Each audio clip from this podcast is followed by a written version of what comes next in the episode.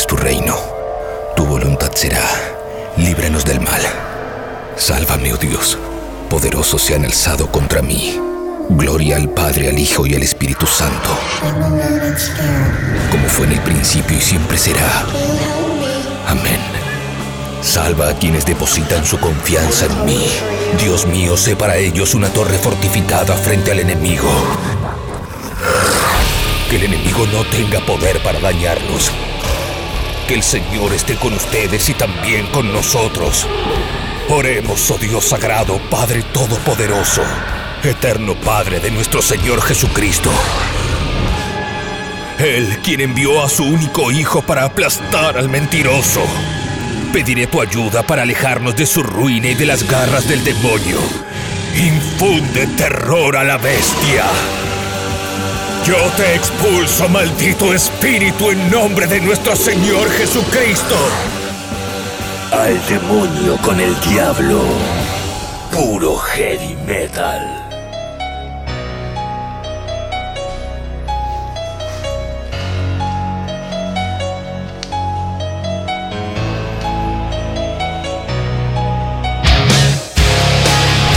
Me gusta esa intro de piano para arrancar un nuevo programa al demonio con el diablo desde Taberna Odín en Palermo, Honduras y Tames. Cada semana estrenamos un nuevo episodio de este podcast de heavy metal.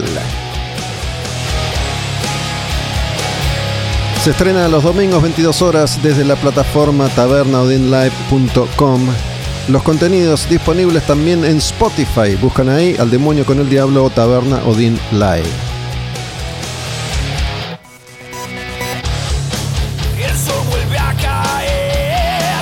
Arrancamos este nuevo episodio, este podcast directamente con el invitado. Está conmigo acá sentado en la taberna Emiliano Obregón de Lorien. Emiliano. Gustavito. ¿Cómo andás? Todo bien, un gusto como siempre estar acá. ¿Sabes tocar el pianito de esa intro? ¿La, la sabes tocar? ¿La hiciste vos? ¿La hizo alguien? No, la hice yo. La hiciste vos. En, eh, esa intro tiene 2005, porque fue una canción que quedó de la primera camada de composición. Fue calculada que Bajo la Q fue un quiebre en lo que fue la carrera de Lorien, la vida de Lorien. Entonces fue una de las primeras canciones que aparece post paradigma con Javier en la voz eh, y previo al ingreso de Lucky, obviamente, de Lucas Gerardo. Así que fue de las primeras, de, los de los primeros riffs y las primeras melodías que aparecieron después de Paradigma, para cerrar esa época. Recién antes de arrancar me estabas contando que estuviste varias veces acá en la taberna, pero no conocías este espacio que está arriba en Taberna Odín. Te imagino en este lugar que está bien iluminado, bien decorado, con un pianito seduciendo. Seduciendo, siempre seduciendo. es algo que nos gusta. Todo, creo que todo se trata de la seducción. Todo. En todos los aspectos sí, entras en, siempre. Entras en esa categoría siempre. que muchos, muchos sostienen que esto, esto del rock es por las, por las chicas, ¿es verdad para vos? Que, a ver, creo que en parte puede ser, en parte digo que uno, uno arranca por ahí de esa manera, ¿no? Uno arranca de esa manera, después, bueno, profundiza, empieza por ahí a encontrarle la pata al negocio o a buscarle eh, la arista, pero sigue con ese juego o en ese carril de, de, que la cosa tiene que ser estéticamente agradable y tiene que ser agradable a los ojos de hombres y mujeres. Estamos en 2021 y me decías recién también que Lorien celebra 25 años. ¿Te funcionó esto? ¿Hace 25 años ganaste algo por tocar en una banda de, heavy metal? Y hemos ganado, cosas hemos ganado, sí. No digo un sorteo ni una rifa. No, no. El, a ver, el balance da recontra positivo. En todos los aspectos, ¿eh? En todos los aspectos. Si no, no estaríamos a 25 años de haber arrancado el punto de partida. Porque recuerdo en los 90 y siempre el heavy metal ha tenido una enorme mayoría de público masculino. siempre, siempre, siempre. Siempre, Pero tal vez en algún momento, en este, por ejemplo, en el de esta etapa de este disco que estamos escuchando, Bajo la Cruz, que tiene un toque un poco más de lo que entonces se llamaba gótico entre todas las cosas góticas que había y el aspecto más heavy de lo gótico siempre tuvo una, importante cuota de, público femenino. Correcto. Sí, creo que tiene que ver con. Eh, a ver, hay una canción que de este disco que se llama El secreto más perverso, que es una canción que hacemos en formato acústico hace ya unos cuantos años, que habla un poco de eso, de, de los secretos. Eh, y, recuerdo que, digo, como vos bien decías, en los 90 era muy difícil imaginarse la figura de un metalero pesado, oscuro, eh, no sé, escuchando o cantando una balada o, poniendo, sonrojándose con una balada. Hoy en día es algo que lo vemos como con naturalidad. Eh, de hecho, hay bandas muy pesadas que han escrito baladas. Ahora que mencionas esta canción, El secreto más perverso, si no me equivoco, como vos ya estuviste en este espacio, hablamos de este disco, Bajo la. Cruz, ¿no? En, en las primeras entrevistas de Al Demonio con el Diablo, yo solía encarar desde un disco en particular. Con Emiliano ya habíamos grabado, ese episodio está disponible, si, si lo googlean por ahí. Había mm, encarado por este disco y vos habías hablado de esta canción, del secreto más perverso. Y me acuerdo también de haber hablado con Brenda, Brenda de Blood Parade, que también pasó por este espacio, Correcto. y que hablamos de esa etapa gótica. Y hablamos del disco de, de Atrocity, ¿te acordás? Un disco de covers de, de temas pop de los 80. Sí, correcto. Versionados pes- pesuti de Sí. manera pesada, sí. Pero que en la tapa tenía una cosa medio sado, masoquista Correcto. o gótico también, Va para ese lado. que, que representa un poco la imagen del público que estamos, al que estamos haciendo referencia. Totalmente. Bueno, hubo muchos lugares, muchos antros, eh, a principios de los 2000 sobre todo. Creo que cuando, cuando el rock pesado o el metal en la Argentina, a nivel mundial, pero en la Argentina empieza a llegar toda esa corriente, yo me acuerdo de, había un lugar subterráneo sobre Carlos Pellegrini, no me acuerdo el nombre ahora, pero de haber ido con luces muy tenues y al costado de los parlantes siempre encontrar chicas con medias de red, con eh, y- situación que era muy, muy rara, muy difícil de ver, sacando los, los 80 de, de Halley o de todo lo que vino después. Pero me acuerdo que aparecieron tres o cuatro lugares, bueno, Red Vélez fue uno, uno otro de los lugares que estaba ahí en, ¿No había uno que se llamaba Requiem? Requiem, bueno, Requiem, Requiem. Hablamos de Requiem ahí sobre eh, de Santa Fe unos metros. Lugar al que fui unas cuantas veces. Eh, yo me acuerdo de mi querido Warlock. Warlock fue el sucesor de Halley a, mediados de los 90. Eh, Halley tuvo una primera sede, eh, perdón, Halley. Warlock tuvo una primera sede en Flores, a la cual concurrimos con casi todos los músicos que pasaron por Lorien. Íbamos en, por aquellos años, te hablo del año 95 al 2000. Ujú. Después del 2000 al 2003 se mudaron a dos cuadras de mi casa, a una cuadra de la cancha de Vélez. O sea, yo era local ahí. Y como si fuera poco, ¿Te llevaron arrastrando a tu casa alguna vez? dos millones de veces. Sí, olvídate. ¿Cuántos, ¿Cuántos hacían falta para arrastrarte? Eh, varios. Uno, tu- por lo menos un amigo de cada brazo. Y otro con las gambas de atrás. tal, vez haya carretilla. gente, tal vez haya gente que no lo sepa, pero bueno, Emiliano mide dos metros. Correcto. Sí, ¿cómo se llama? Bueno, como el cantante de Typo Negative. En, en Pete ese. Claro, como Steele. Eh, recuerdo que tuve la suerte, de, bueno, yo conocía a los chicos, a los dueños de Warlock. Y. Yo sé que en este momento hay gente que espera que yo te pregunte, que- sí, pero no lo voy a hacer. escúchame. eh, bueno, en Warlock eh, yo tuve la suerte de producir, de, de armar muchos shows. Para el que se Loren quedó, perdóname, el que se quedó afuera del chiste se jode. Olvídate.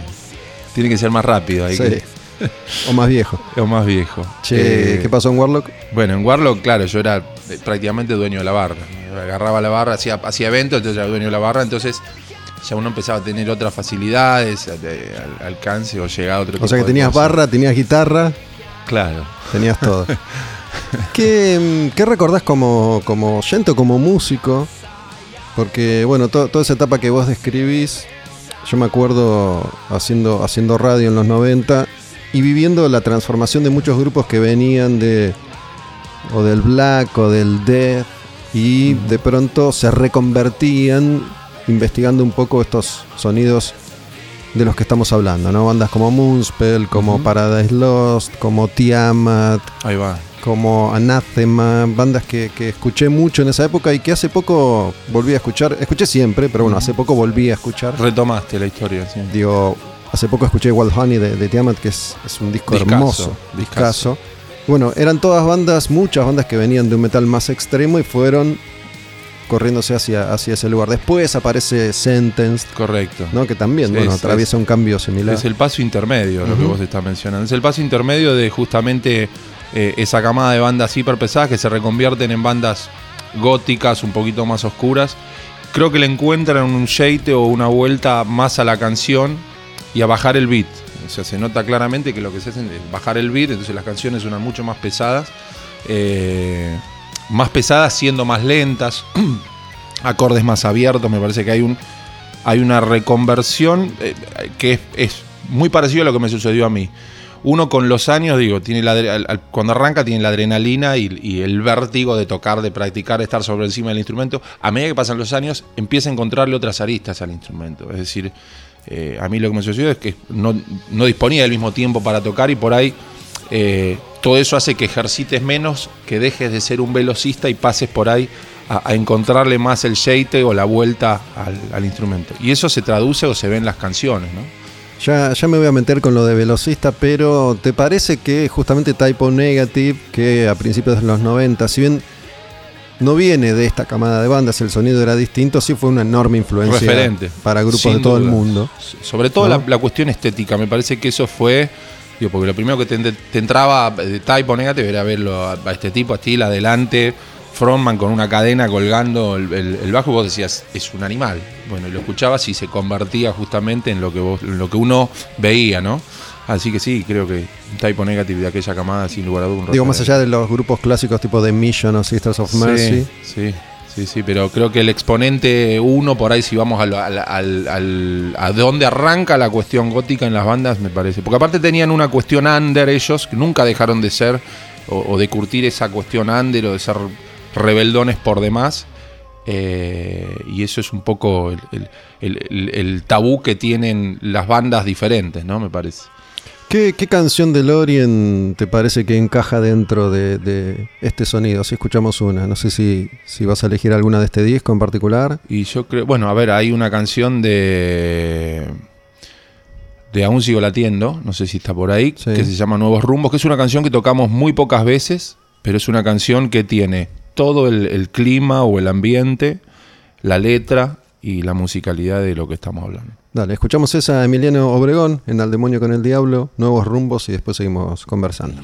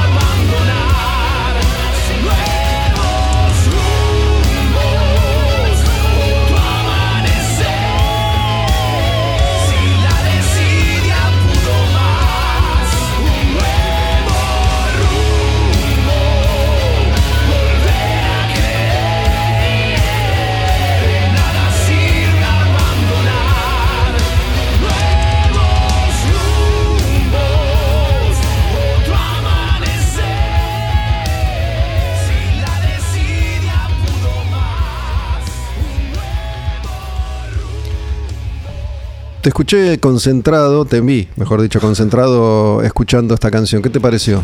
Está buena. ¿Te gustó?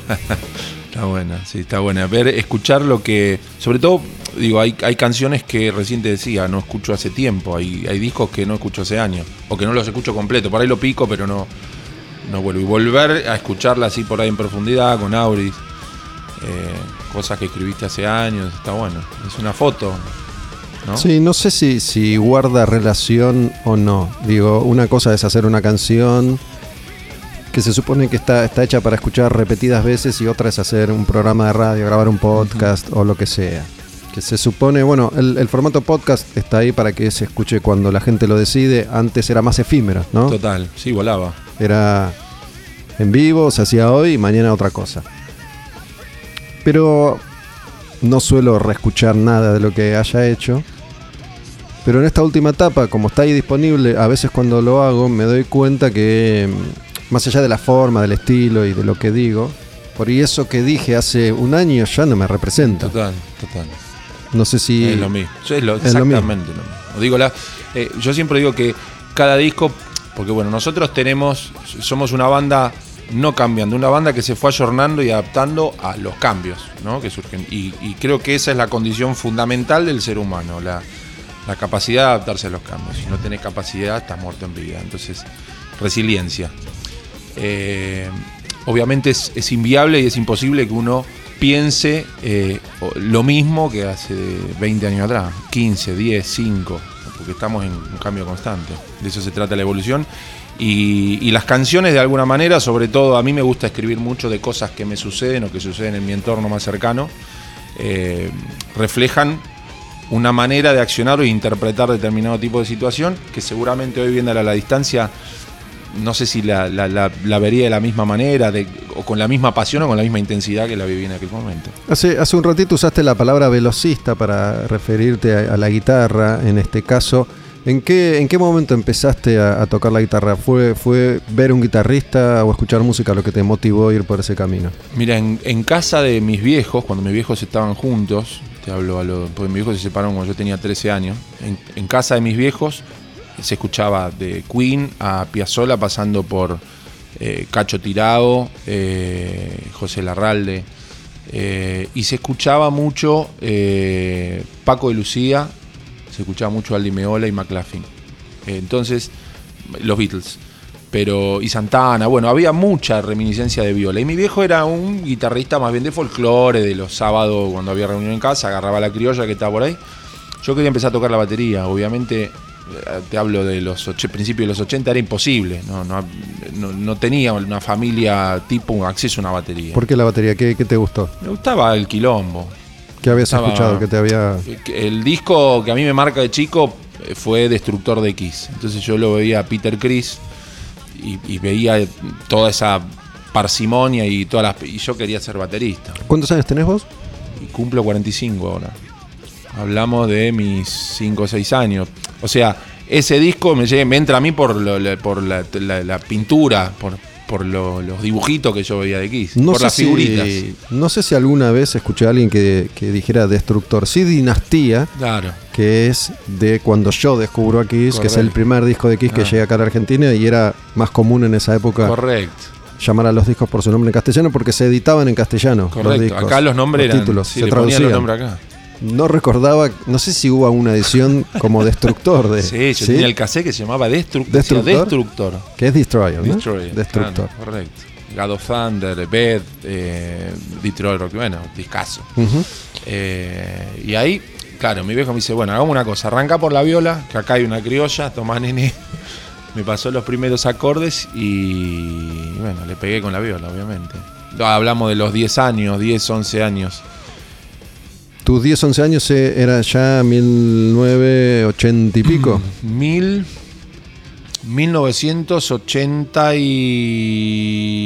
1988, 87. Yo- ahí fueron los primeros, la primera enseñanza de mi viejo acorde de criolla. O sea, era una cosa que venía como muy laxa. Eh, yo empiezo a profundizar con, con- y agarrar, a comprar mi primera guitarra eléctrica en el 89, si mal no recuerdo, primer año, séptimo grado, primer año, 89, 88, 89. y ahí empiezo, bueno, a meterme, a inmiscuirme con, con el tema de, bueno, eh, quiero aprender, porque me había gustado y, y- Rulo, compañero mío del secundario, tocaba la viola, tocaba la bata, Rulo estaba muy metido en el mundo, porque te- tenía hermanos may- una hermana mayor, amigos mayores, que estaban en el mundo del, rock ya, eh, amigos de ahí del barrio teníamos, que lo- los chicos de LOL, una banda de hard rock de los principios de los 80, entonces ya tenía toda esa atmósfera metida dentro. Y Rulo fue el que me empezó a pasar los primeros yates. Te pregunto y siempre pregunto los años porque ahí me ubico con lo que estaba pasando musicalmente. Digo, ya a fines de los 80 ya, ya había pasado la moda un poco de el mega guitarrista, ¿no? Ya había pasado Malmsteen, que fue un poco el instigador de todo ese movimiento de, de los Lo que pasa 80. que tardaba en llegar. Había un, había un delay en lo que tardaban en llegar los discos.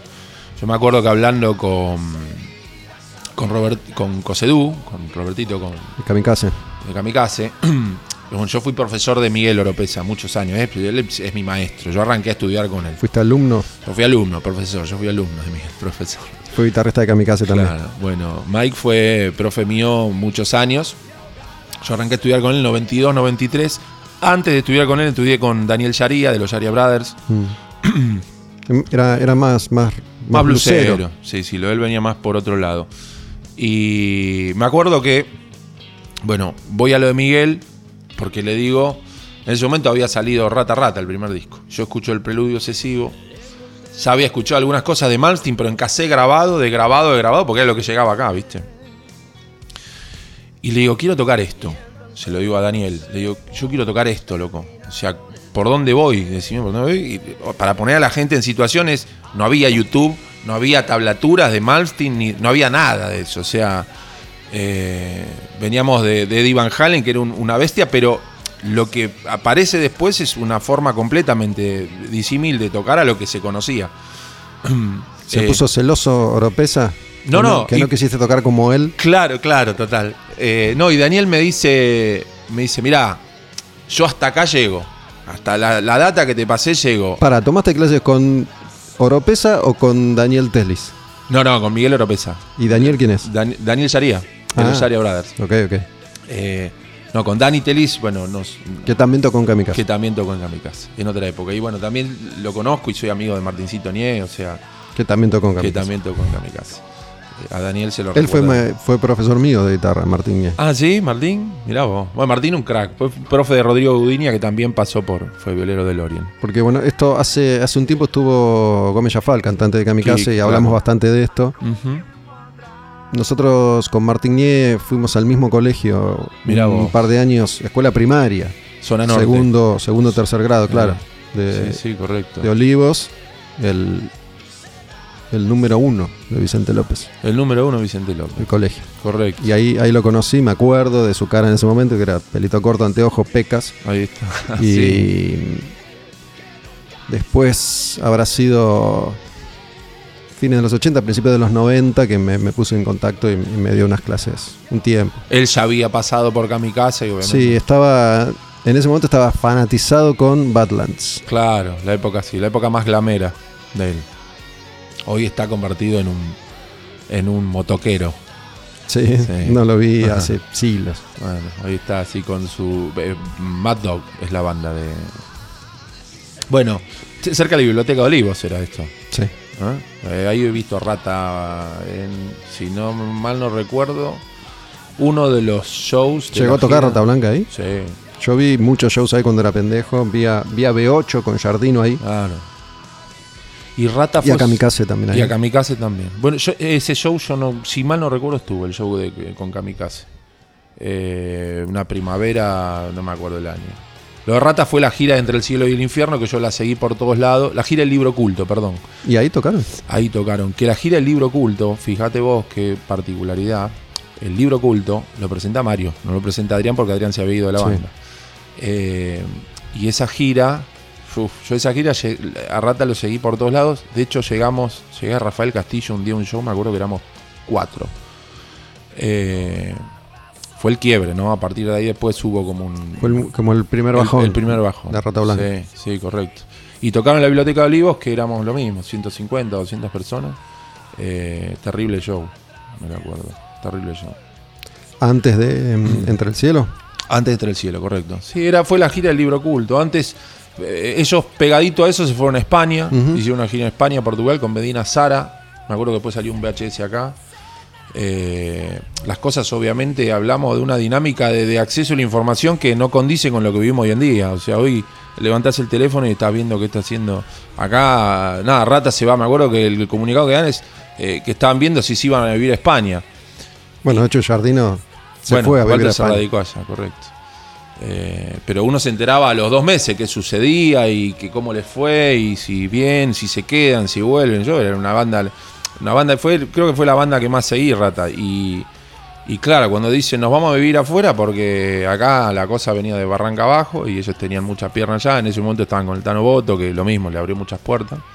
Sí, que era el manager. El manager. Che, pero volviendo a tu- tus Sí, clases de guitarra con, con Oropesa, Miguel Oropesa, em, vos le dijiste a él también, quiero sacar Sí, esto quiero de, esto, de quiero Jardino. esto, quiero esto. Y ¿Cuánto tardaste en sacar eso?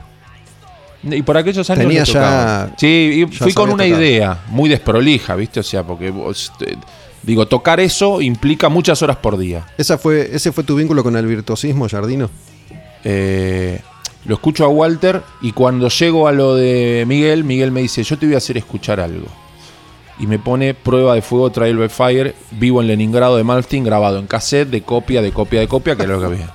Y me pone el solo de Malmsteen, el Trilogy Suite, el solo que hace de Malmsteen de 10 minutos que está, que mezcla, pasa por unos blues, eh, termina con Far Beyond the Sun y arranca con unas cosas. Yo escucho eso y digo, en primer lugar, quiero conocer Leningrado, quiero ver dónde se grabó esto. Y en segundo lugar, digo, quiero saber, quiero conocerle la cara a este hijo de puta, porque no puede, conocías. no puede tocar así. Es que claro, eso, es lo importante de lo que sucedía antes y la diferencia. Nosotros en acceder a toda esa información y en llegar a tocar un 20% de eso, podíamos demorar 3, 4 años. Eh, hoy vos le das play en YouTube y un pibe te dice cómo perfeccionar la técnica, en cuánto grado tenés que poner la púa, qué calibre usaba Malmsteen, eh, tenés acceso, eh, Malmsteen te cuenta qué equipos usa, cómo los usa. Sabes que mm, con respecto a esto, el otro día leí algo que apareció por ahí que supuestamente dijo Steve Lukather de, de Toto, ¿no? A, a propósito de cómo hoy los guitarristas aprenden de esa manera, mirando Total. tutoriales en YouTube y además graban videos en Total. YouTube. Según él, se graban hasta que les sale perfecto, Total. pero después los sentás ahí y le decís tocalo y no pueden, No. le decís subite a este escenario, No. toca y no pueden, lo metes en un estudio y le decís toca y no pueden. Mirá, eh, eh, a ver, hay- hay- en, en el estudio yo he grabado, no sé, 400, di- 300 discos, ponele, en, la- en los 22 años que tuvo Virtual de, de vida. Para que era tu estudio Mi como, como productor, no, no como músico. Y como músico. Fue el bunker de Lorien, fue mi bunker creativo. Ahí se grabaron de Paradigma para acá todos los discos de Lorien. Eh, pero aparte, además, laburaba produciendo artistas de jazz, de rock, de metal, de blues, de country. Hemos hecho discos de cumbia, he grabado doblajes, he hecho música y película, hice un poco de todo. Eh, yo tengo la. Entiendo que las bandas de laboratorio, digo, cuando vos sobreproducís una banda o te das cuenta que no hay materia para sostener lo que la banda después tiene que salir a sostener arriba en un escenario, te das cuenta que no hay sustento en el, en el artista. Entonces, uno en el estudio puede hacer lo que quiera. Ahora, si vos después no salís de pecho arriba del escenario a mostrar que realmente defendés, se, se desarma.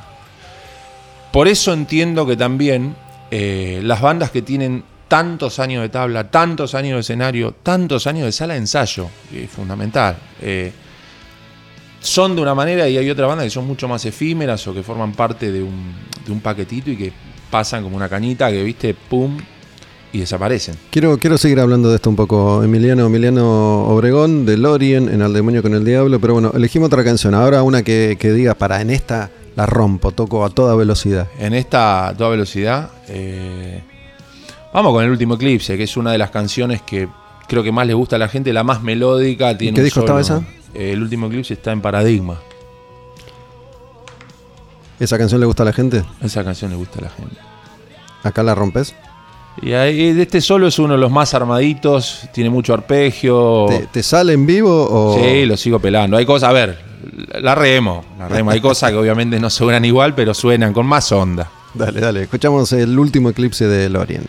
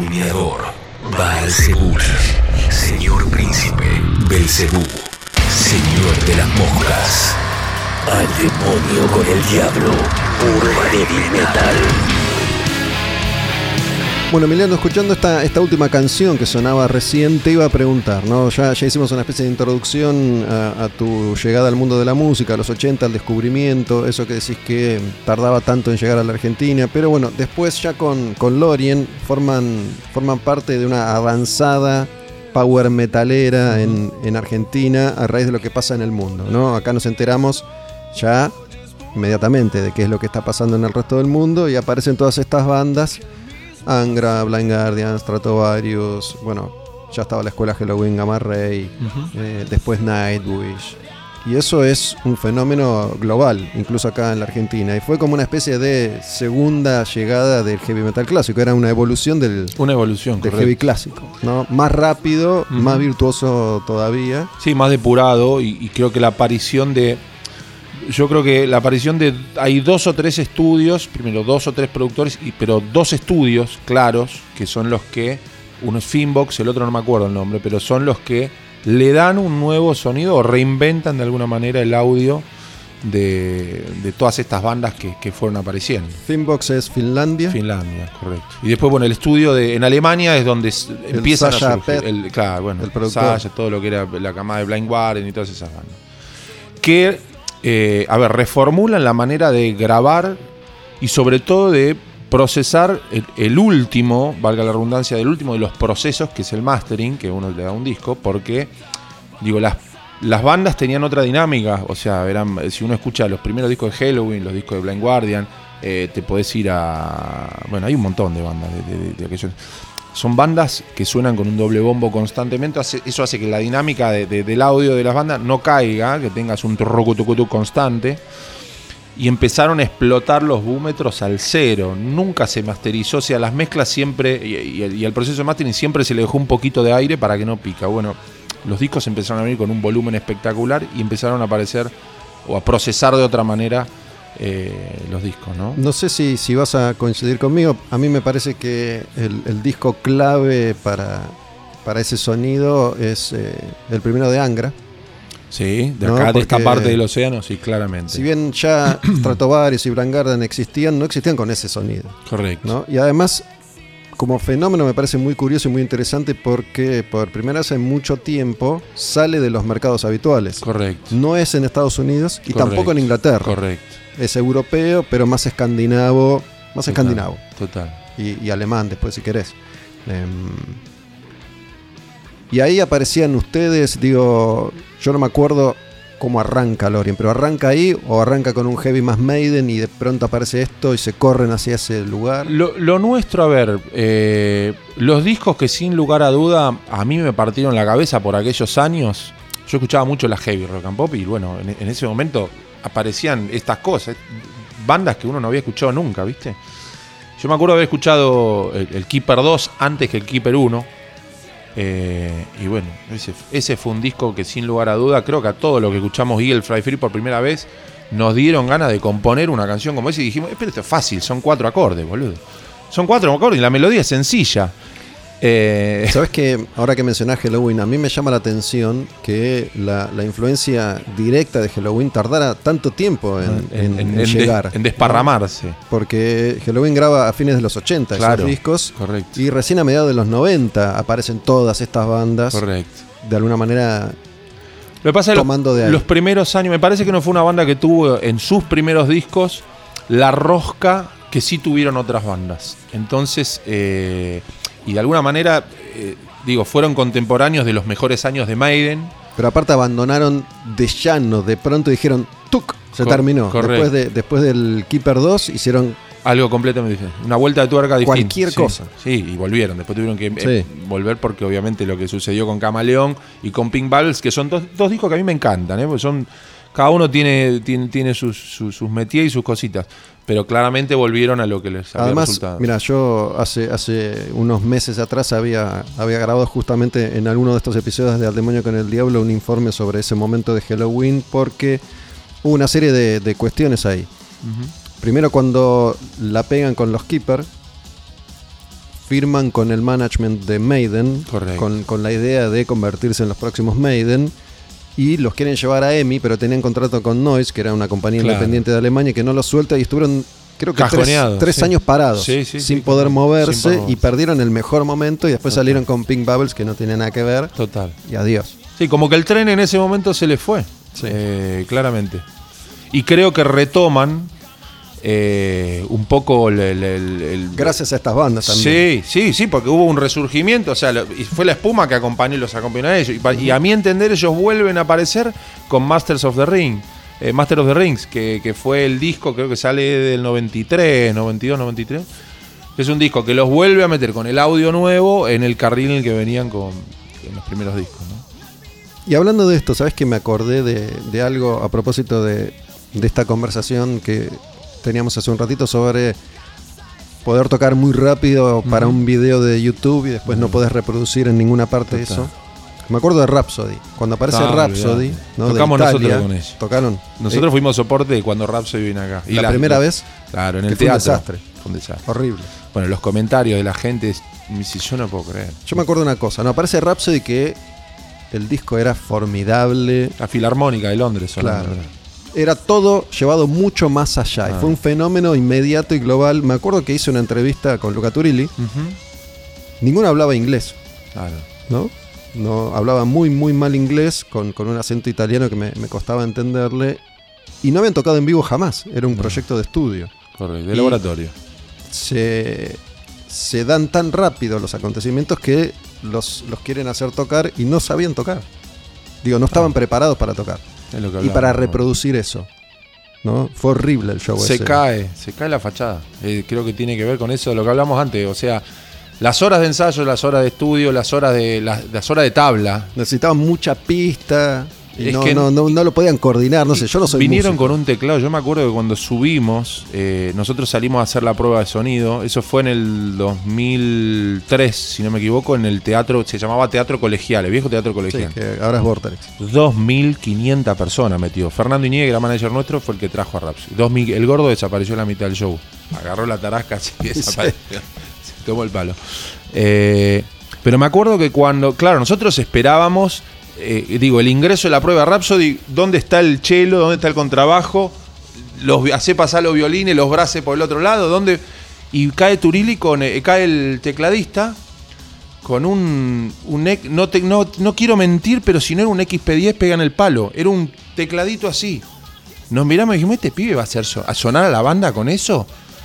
Nosotros ya estábamos tocando con secuencia, con una pista que disparaba eh, la secuencia. En ese momento laburábamos con Martincito Toledo.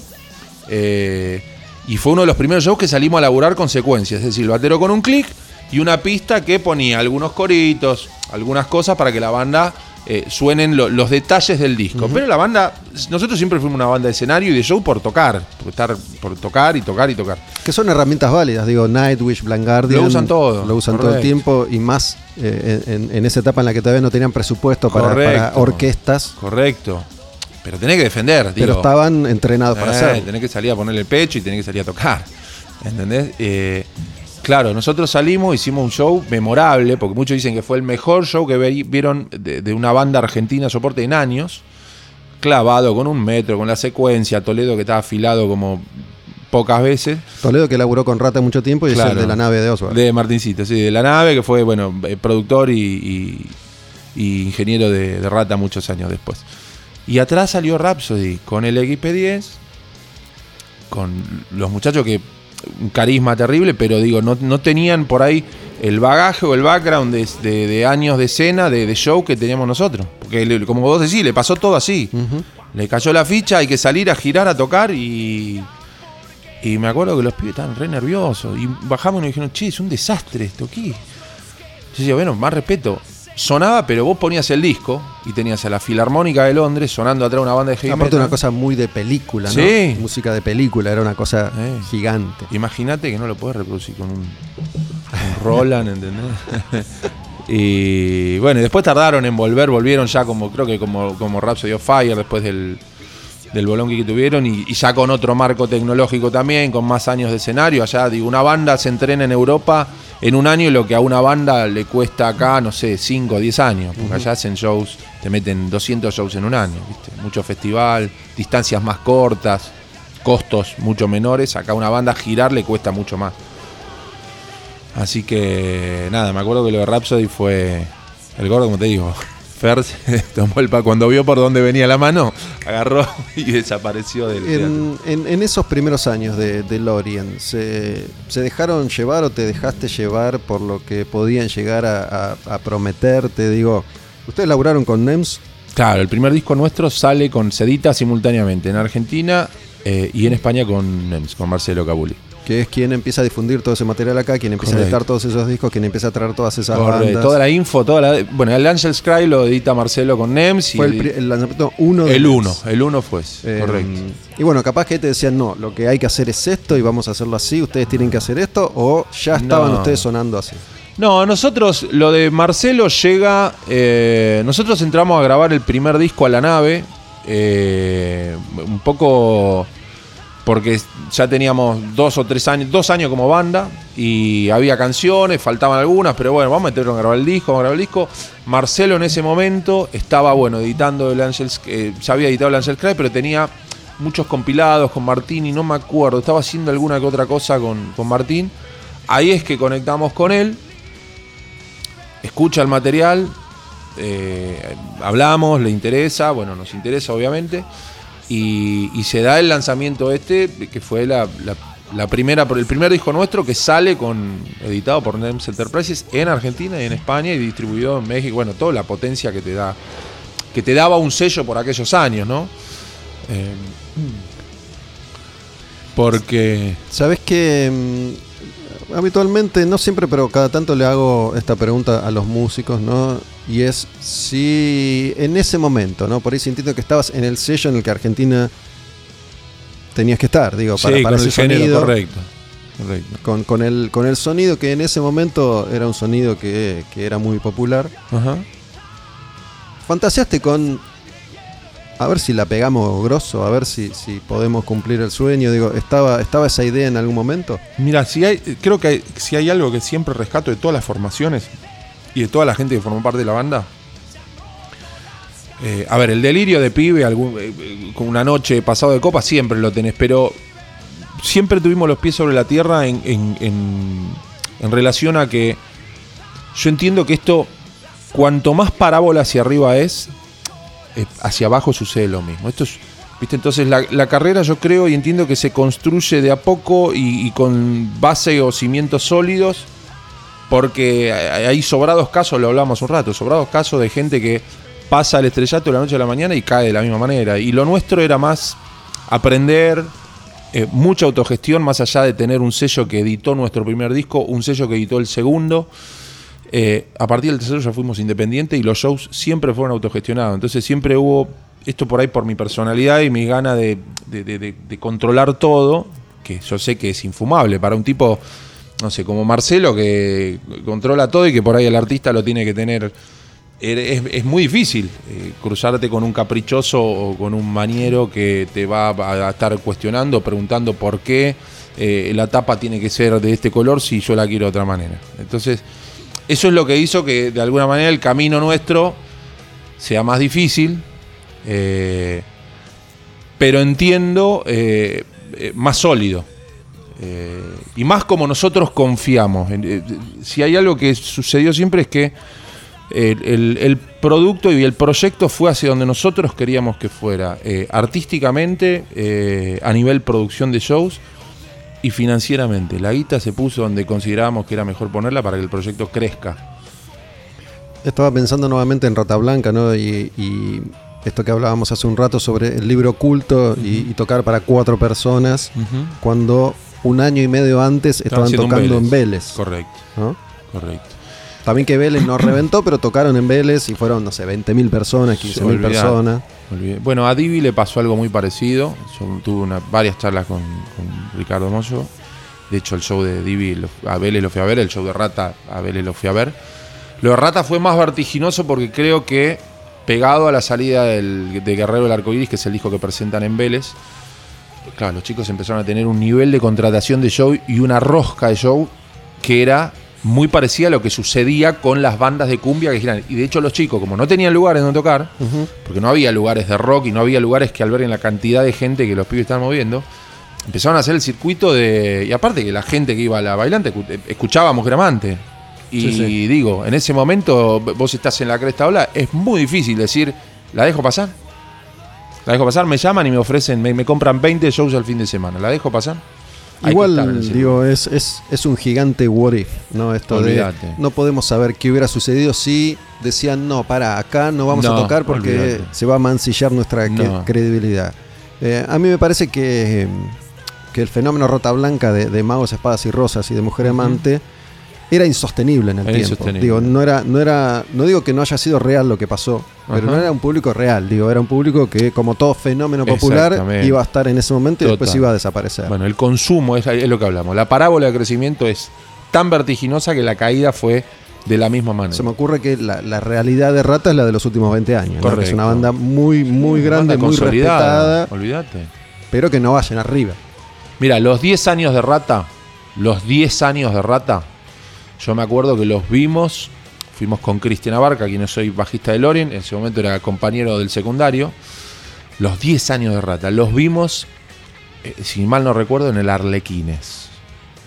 En el Arlequines y éramos 170 personas, 180 ¿Quién, personas. quién cantaba? ¿Gabriel Marián? ¿Quién cantaba? Estuvo, no, bueno, estuvo Saúl ese día, eh, Mario, estuvo Mario cantando en ese show, y estuvo Saúl, creo que Saúl subió a hacer dos o tres, eh, dos o tres canciones. Yo me tengo una cicatriz acá porque me acuerdo que me subí al escenario y hacía mosh pit desde arriba del escenario y me subo por el costado del escenario y había un clavo En- para en- afuera. En Arlequines vos parado en el escenario. Bueno, olvídate, to- tocaba el coso. techo. Sí, correcto. Arlequines o arpegios, no me acuerdo ahora. Ahí sobre Perú. Arlequines. El Arlequines creo que estaba arriba, el que estaba arriba, Sí, que tenía el que era- piso que se movía así, una- ¿te acordás? Una posilga. Terrible. Con el escenario, viste que tenías al, al costado del escenario tenías una. Sí, sí. Yo me mando para hacer. No un sé si no, si no había una escalerita que estaba como atrás del escenario. Correcto, correcto. Me acuerdo haber ido a ver Animal ahí. Claro, tocaban. Bueno, es- esa época tocaba Animal, existe, Edo, existencia Sí, de. Odo. Eh, Claro, había mucha movida hardcore. Y había unos clavos así para afuera, me dicen, "Ta, me corté Oh. todo el brazo, tengo la cicatriz. Sí. De los 10 años de rata. Eh, sí, sí, la noche de Buenos Aires por los 90 tenía. Aparte tenía un nivel de. de- de- de- digo, uno salía. No digo que no lo haga, pero uno salía y, y volvía con un nivel de, de contenido etílico terrible. Entonces muchas de las noches no las recuerdo. Veo que has sido un gran bebedor. ¿Seguís siéndolo? Lo- hoy lo disfruto por ahí, hoy refiné y, y digo, uno va orientándose más hacia las bebidas que no lo lastiman Mejoraste tanto. la calidad del Correcto, producto. Correcto. No me duele gastar más en algo que me va a hacer mejor. No, igual, digo, es- estás muy bien. Digo, estás, estás, estás flaco, estás, tenés pelo, digo. Sí, sí. Bueno, aprendí a, porque yo creo, sabés que hay muchas veces, hablando con amigos de, de la escena, algunos que han pasado los 50, otros que han quedado en el camino, yo creo que los 40, los 35, digo, para los que arrancamos muy temprano, los 35 o, o los 38, o casi llegando a los 40, es el momento de poner punto muerto, dejar que el envión lleve y ver si no conviene tirar un rebaje y, y- y aguantar un poco. Si no, la limadura... Sí, más allá de la genética, ¿no? Que, acompaña a ciertos organismos y a otros no. Yo tuve dos, eh, dos en, los ulti- en el último año y medio tuve dos señales, dos semáforos en rojo fuertes, así que Preinfarto, ¿qué, sí, qué- qué sí, es un- tuve internado. Y son, eh, eh, Esa es, ese es el diagnóstico preinfarto. sí, mm, yo tengo un tema que se llama una dislipemia, un tema cardíaco con niveles de colesterol, de lipoproteínas y de triglicéridos súper elevados por ingesta y por que lo genera mi cuerpo. Eh, así que llegué con enzimas eh, cardíacas recontra elevadas dos veces, con dolor en el pecho, y quedé internado en observación dos o tres días. Una en julio, junio del año pasado y otra en abril. Ahora Ah, li- lindo momento para, para que está, te claro, internen. Claro, correcto. Sí, el primer fueron los dos en pandemia y los dos en pico de pandemia. De hecho, el último terminé en el triage de, de médicos porque no había lugar. Y me dijeron, mira, tenemos una salita en González Catán que tiene unidad coronaria. Si no te quedas en el triage acá, déjame acá. Sí, sí. Olvídate. ¿Y estás, estás medicado, Tomás? Sí. Eh, ¿Esto de, de por vida? De todos los colores, de por vida, sí. Así que algunas les acordar. Ahora estoy con cuatro pastelas. Do, eh, cinco, tres a la mañana y dos a la noche. Y estoy viendo a ver si hay un, eh, hay un tratamiento nuevo que se llama un tratamiento monoclonal eh, que actúa directamente sobre la, la función del hígado, que es el que produce la lipoproteína. Estamos entrando en un terreno, te Me digo que interesa, me interesa. eh, la lipoproteína, que es el, de alguna manera el componente que a mí me hace tener eh, la lipo muy elevada y es, es lo que te tapa las arterias y que eso se- se- no lo puede procesar mío, digamos. Bueno, hay un tratamiento nuevo que es un tratamiento monoclonal, eh, es un tratamiento muy caro, muy caro, que es una inyección cada 15 días, pero actúa directamente sobre el metabolismo y, y el, y el funcionamiento del hígado. ¿eh? No actúa sobre lo que tenés adentro, sobre, sobre lo que vos generás, sino. todas, todas estas pastillas no, no tienen efectos colaterales Por suerte no. para el estómago. Por suerte no. Todo lo que es eh, pastillas, ya sea los. eh, ahora me estoy olvidando, pero ponele las. Para los triglicéridos ahí eh, se, se toma el fenofibrato o el ácido fenofíbrico. Después tenés eh, las estatinas, que tenés la ros- rosuvastatina o atorva. La rosuvastatina por ahí trae algunos problemas en las articulaciones, pero la atorva no. Hace, hace poco me, me acabo de hacer un chequeo. Tu, tu colesterol cuando se pone jodido llega a Y yo llegué a tener 650 de colesterol. sí, joven y entero. No, una locura. 650 de, de colesterol eh, con 400 de triglicéridos y 350 de lipoproteína A. O sea, era una bomba de tiempo caminando. Y fumando y escabeando y, y aguantaba. Creo que puedo, puedo tomar cerveza barata 10 años más entonces. no, a mí me salió 240 Claro. colesterol. y- Lo acomodaba caminando y con dieta. Sí, y triglicéridos bien, 180. Está perfecto. Que además es para, para mi organismo es como el nivel histórico que, que casi siempre tuve, por ahí un poco menos, pero 600. No, es una, era una bomba de tiempo. De hecho, yo me. A ver, a mí el que me detecta todo esto, yo tuve cuatro años sin hacerme un chequeo. Hay una cuestión genética, obviamente. Sí. Eh, Leo, un amigo, un guitarrista Leónidas, doctor, un cardiólogo de la reputa madre, me dice, boludo, hacete un chequeo. Pues yo estaba con dolores en el pecho, hacete un chequeo. Me voy a hacer un chequeo. Ah, me dice, boludo, esto es una dislipemia mixta compleja lo que tenemos. ¿En serio? Sí. Bueno, empezás ya a cortar con esto. ¿Lo Con lo dijiste en serio como, como que entendiste lo que te quiso decir? Ya, tenías tu información Yo ya la sabía. y estuviste cuatro años sin hacerte un... No, hace ocho que vengo. Ya la- el primer episodio fue en, en la presentación de Bajo la Cruz. Tres meses después, eh, dos, dos meses antes de la presentación de Bajo la Cruz, que fue cuando filmamos el DVD Vivo sin Control. ¿Te, te estresa la música, grabar, Sí, tocar? Sí, la vida que uno lleva. Digo, todos esos años obviamente me pasaron una factura. Haber arrancado por ahí chico y, y- y- y haber girado con tres discos como giramos. Digo, la gira de Motley Crue que uno ve y de los Stones todo- en, en los MTV Russians está buenísimo, porque los ves llegar al hotel, la limusina, la comida, los chefs. Digo, la gira de una banda de metal argentina es llegar, tener pizzas hoy, a la noche, dos pizzas. Eh, a la mañana levantarte, no comer, escabiar, un fernet, eh, cerveza, pum, pum, al mediodía, pizza o empanada. Y vos por ahí no comer, no dormir. Y vos le podés pegar así. Y de postre pizza. Y de postre pizza, la, la pizza fría que no se comió antes del show. Eh, entonces, eh, la vida que uno lleva, realmente, si no ordenás ciertas cosas, hay muchos que quedan en el camino. He comido mucha pizza y empanada de músicos en, en camarines, pero Claro. como invitado ocasional, ¿no? Claro, pero es que es así. Sí, sí, sí. Digo, el catering es. eh, Bueno, el, el catering de, de las transmisiones de, de radio, que sí hice un montón durante mucho tiempo, igual era sanguchito de miga, pizza y bueno, empanada. Por eso. Y digamos, está bueno, sí, uno, dos, tres, cuatro fines de semana. Ahora, vos lo clavás ocho años, ¿entendés? O parar y comerte casi, meter un pancho, no sé. Y, y- y exceso de lo que se te ocurre, ¿entendés? De todo, sí, la noche. aparte ¿no? de exigirse, viajar incómodo, dormir incómodo. Correcto. Y eso de la factura te llega en el momento. Si no aprendes a regular o a cortar o a acomodarte Hiciste gira, gira en, en auto, en combi. en lo que se te ocurra. Nos faltó en submarino, pero. Porque hasta en barco hicimos. A Uruguay fuimos muchas veces en, en La Cachola, en el, en el ferry, ferry líneas, era el que había antes, en Buquebú. Después, cuando se pudo, Buquebú de- directo a Montevideo, cuando daba el Piné. Pero si no, hemos ido por el Delta en La Cachola. No, porque tú, era como tirar esta mesa al Delta, ponerle un ventilador atrás y vamos. Digo, tu, tu tamaño para descansar además No. es, muy incómodo también. No, Digo, yo, que no soy tan alto como vos, en, en los años en los que viajaba mucho en avión, no aguantaba No, más no la incomodidad. no lo aguantás. ¿no? Además, creo que me parece que hoy se, el, el espacio de turista Se achi- se achicó más sí. Me parece que literalmente no entras. No Te entrás. van a decir, tenés que pagar primero. No, No, me alcanza, jódete. Y si llegás sobre el pucho o no llegás a meter el check-in al momento, obviamente el, por ahí el, el- el- el espacio para la salida de emergencia, que es el más ancho, pero tiene la contra de que no lo puedes reclinar, porque está bien, Sí, te- sí. las rodillas te entran, pero viajás Siempre- así como si fueras una L, ¿viste? Una- un banquito. Igual te digo, la última vez que viajé en avión, reclinar hacia tic, Sí, era un- un, es un movimiento chiste. de un centímetro. Es un chiste. De 90 baja a 85 grados, olvídate. Eh, pero sí, lo- mirá, viajes recuerdo. Hay dos, dos viajes que fueron patéticos. Que no.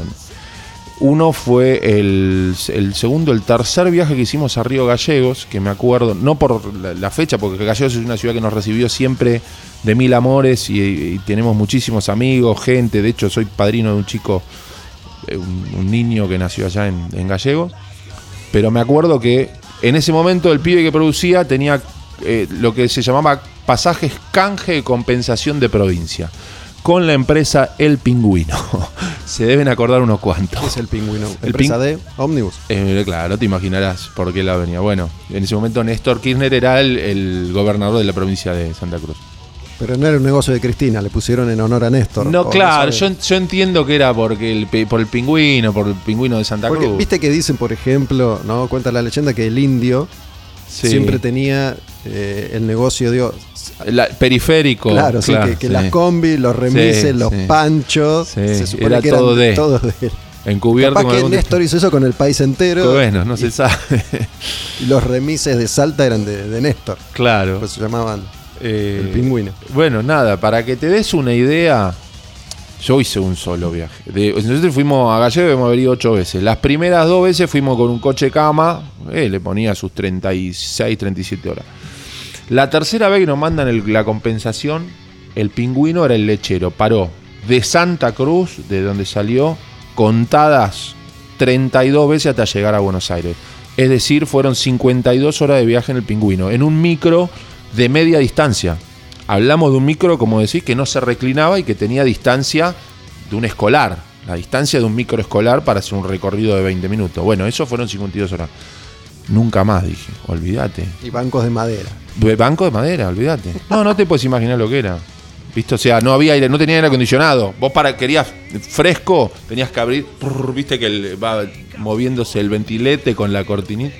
Che, escúchame, ¿cuál fue em, el momento en el que mejor te sentiste? Lo opuesto a esto que acabas de, de contar. Digo, en, en algún show, en, en alguna fecha, más allá de, de comer bien o mal, digo, cuando, cuando fue el tope de, de- de línea de, Lorien. Mirá, a ver, rec- como recuerdo, hay muchos momentos. Te puedo hablar del Monster, yo creo el Monster 2005, de alguna manera.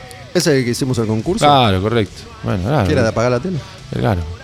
Que fue Judas Whitesnake. Judas Weisner, Rata. Ferro. Claro, Ferro y la banda de Edu, de, de- de La Puente. Hicimos un concurso, en. Apagar la tele, el programa que yo hacía entonces. y- Battle for Monsters. Y ganó, ganaste, Ahí. ganó Lorien. Llegamos por elección, del concurso por elección de la gente. Digo, porque muchas veces dicen, eh, están arreglados. No, boludo, arreglado. No, no. La gente lo eligió. A esta altura lo diría, sí, Claro. arreglado, pero no. Lo tiraríamos ahora. Y la, bueno, la pasaron bien. Eh, y bueno, ver el show de. Hay una anécdota que contaba el otro día. Yo estaba viendo el show de Judas Priest al costado del escenario. Al costado del escenario, así, estaba fumándome un pucho. Del Sai, al lado del Saifi, viéndolo a Halford entrar con la motito. Y me hacen así, vienen yo lo había visto a cover de la al baño en ese momento, ¿entendés? Los baños químicos, porque se equivocó y salió.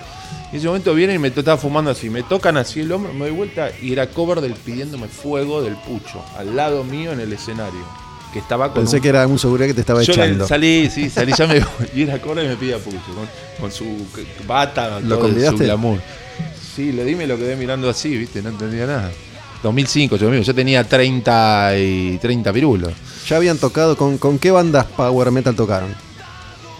Hasta ese momento, En general, sí. no, con band- eh, o sea, tocamos con, Con todas. todas. Trato, Halloween, eh, Angra, Exodus, Criminal. eh, Pero Judas Whitesnake es otro, no, es otro, es otro otro- nivel. Es otro producto, diría. Es otro. Es, Pero por lo que representan, además, es otra Lo que pasa es que hablas de, hablas de bandas, de headliners, de, de- de festivales a nivel mundial, y después hablas, con respeto, pero se, llama así, banda de segunda o tercera línea. Primera línea dentro de su género. Correcto, correcto. Eh, y, notás un, un- digo, un nivel de, de laburo que es completamente disímil a lo que nosotros eh, estábamos capacitados para ver en ese momento. Pues nosotros veníamos tocando por aquellos años, bueno, ahí ya no había, Cemento ya estaba cerrado, pero eh, uno, lo más grande que podía haber acá a nivel laburo, a nivel producción, era eh, un, teatro, un borde, la, técnica de un Vortrix, la técnica de un Obras. Acá era un estadio. Me, me acuerdo que nos hizo sonido Hernancito Nupieri. Eh, claro, me pide el raid, me, me pide, pasame todo el raid de pa, pa, pa, y, y había un montón de datos que yo no sabía de dónde carajo sacarlos, ¿viste? Nupieri laburó, entre otros, muchos años con Animal. Con Animal, sí, bueno, Hernán laburó con todo el mundo, crack.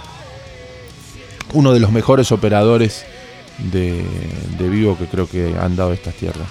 Me acuerdo de, de ese festival, me acuerdo de, de esa transmisión y digo, el, el principal recuerdo que tengo es el de...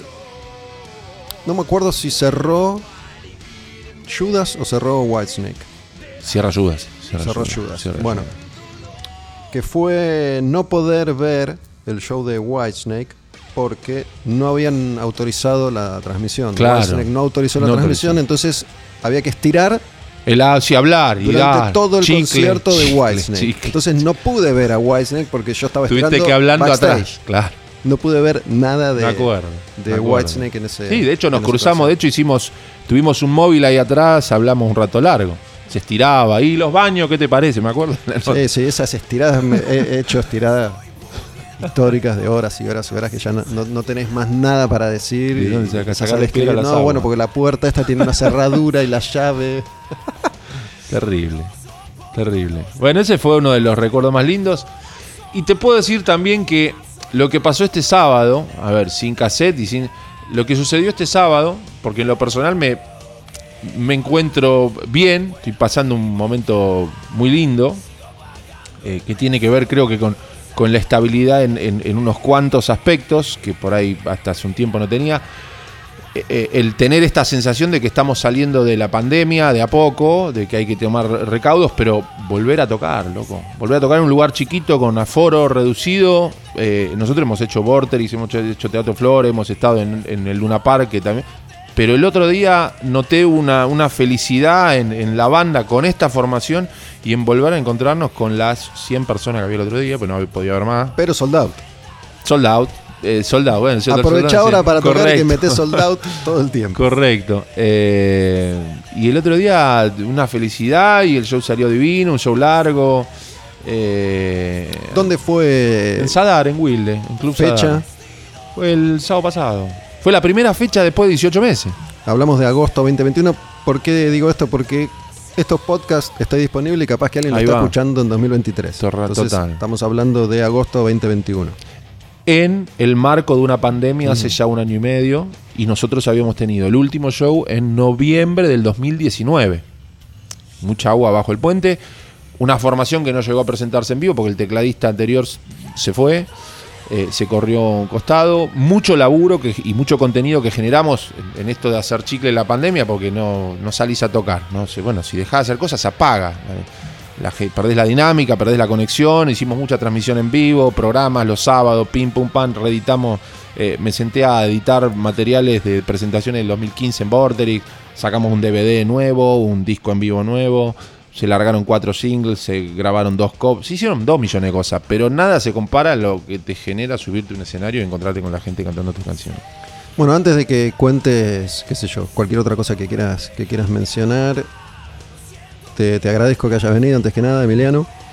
Y mm, no sé si, si a vos te pasa, lo cuento desde mí, ¿no? Cuando recordamos estos eventos, por ejemplo, ese Monsters of Rock, ¿no? Hay, hay momentos en los que me parece que eso sucedió hace 300 Ayer, años. sí, sí. No, no, no ayer, 300 años. Em, Lo ves muy atrás. No tanto por el paso del tiempo, sino por la sensación que me genera. Digo, si me pongo a pensar en el paso del tiempo, sí, todo sucede muy rápido. Ajá. Pero es como si fuera una vida que ya, que ya no existe, que Ajá. realmente no existe. Pero cada tanto hay algo que puede ser o una canción, o un recuerdo, o un olor que me retrotrae por un momento a, ese conecta. instante preciso. Y, y hace poco me estaba acordando del Negro Acosta, no sé si vos llegaste a conocerlo. El Negro Acosta era un editor de, de rock and pop histórico, laburó 30 años en, en rock and pop.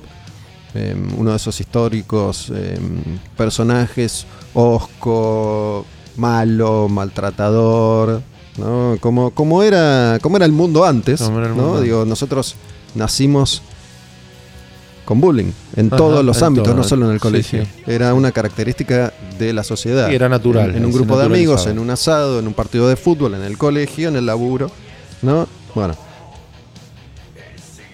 El negro era un tipo muy, muy difícil para todo el mundo, pero bueno, yo tenía una relación muy buena, laburé mucho tiempo con él, grabé 250.000 entrevistas con él, casi siempre grababa las entrevistas que hacía las telefónicas, ¿no? Y durante años grabé telefónicas una, dos, tres por semana con, con bandas internacionales o, o nacionales también. Y mm, bueno, hace poco se cumplieron no sé cuántos años de radio y alguien posteó una foto del negro, el negro Acosta, eh, que era un enorme bebedor, fumador, vivía encerrado 24/7 en un estudio porque además su vida fuera del estudio era una vida medio hostil para él. Entonces prefería adentro, claro. estar todo el tiempo ahí metido, editando una velocidad y un talento para editar y estaba cerrado en un estudio de uno por uno, fumando, Fumando fumando, fumando, chupando whisky, Ah, tomando cocaína años y años y años. Y vos ya al final decías cómo este tipo se sostiene y se sostenía editando.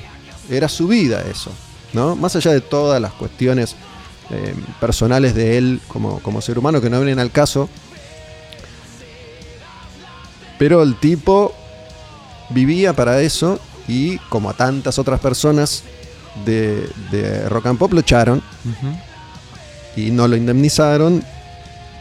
Imagínate que laburó 30 años en relación de dependencia. Le tendrían que haber pagado 14 mil millones de pesos. Total. ¿no? Tendría que haber ido a jubilarse a la Total. Florida sin problema. No le pagaron nada. En un mes y medio se murió. Se murió. Eh, y bueno, me acordaba de algunos momentos. Y, y es como si los volviera a vivir, ¿viste? Pero son instantes, son como, como Flashes. flashes. Este, no sé si a vos te pasa eso con tu banda.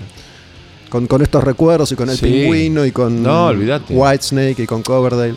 Te- eh, o sea, me doy vuelta y los veo, digo, los veo atrás. Los flashes de cemento, de los primeros años, los flashes del Teatro del Plata, de, de los personajes de aquellos años. Pero eh, cuando te pones a, a- a- a leer y a ver el tiempo que, que pasaste en el, en el timeline de, de tu vida, es una pelota, loco. Es, yo pasé más de la mitad de mi vida con la guitarra de Lorien colgada. O sea, arranqué a los 20 pirulos. Hoy tengo 45 y una hija de 18. Son un montón de cosas, pero es eso. Ves los flashes y te parece que fue ayer. Yo lo, tengo cosas de, de estar hablando con, con Chabán de a ver si hacemos el sí el sábado, si me da el domingo, si no, boludo, pará que te.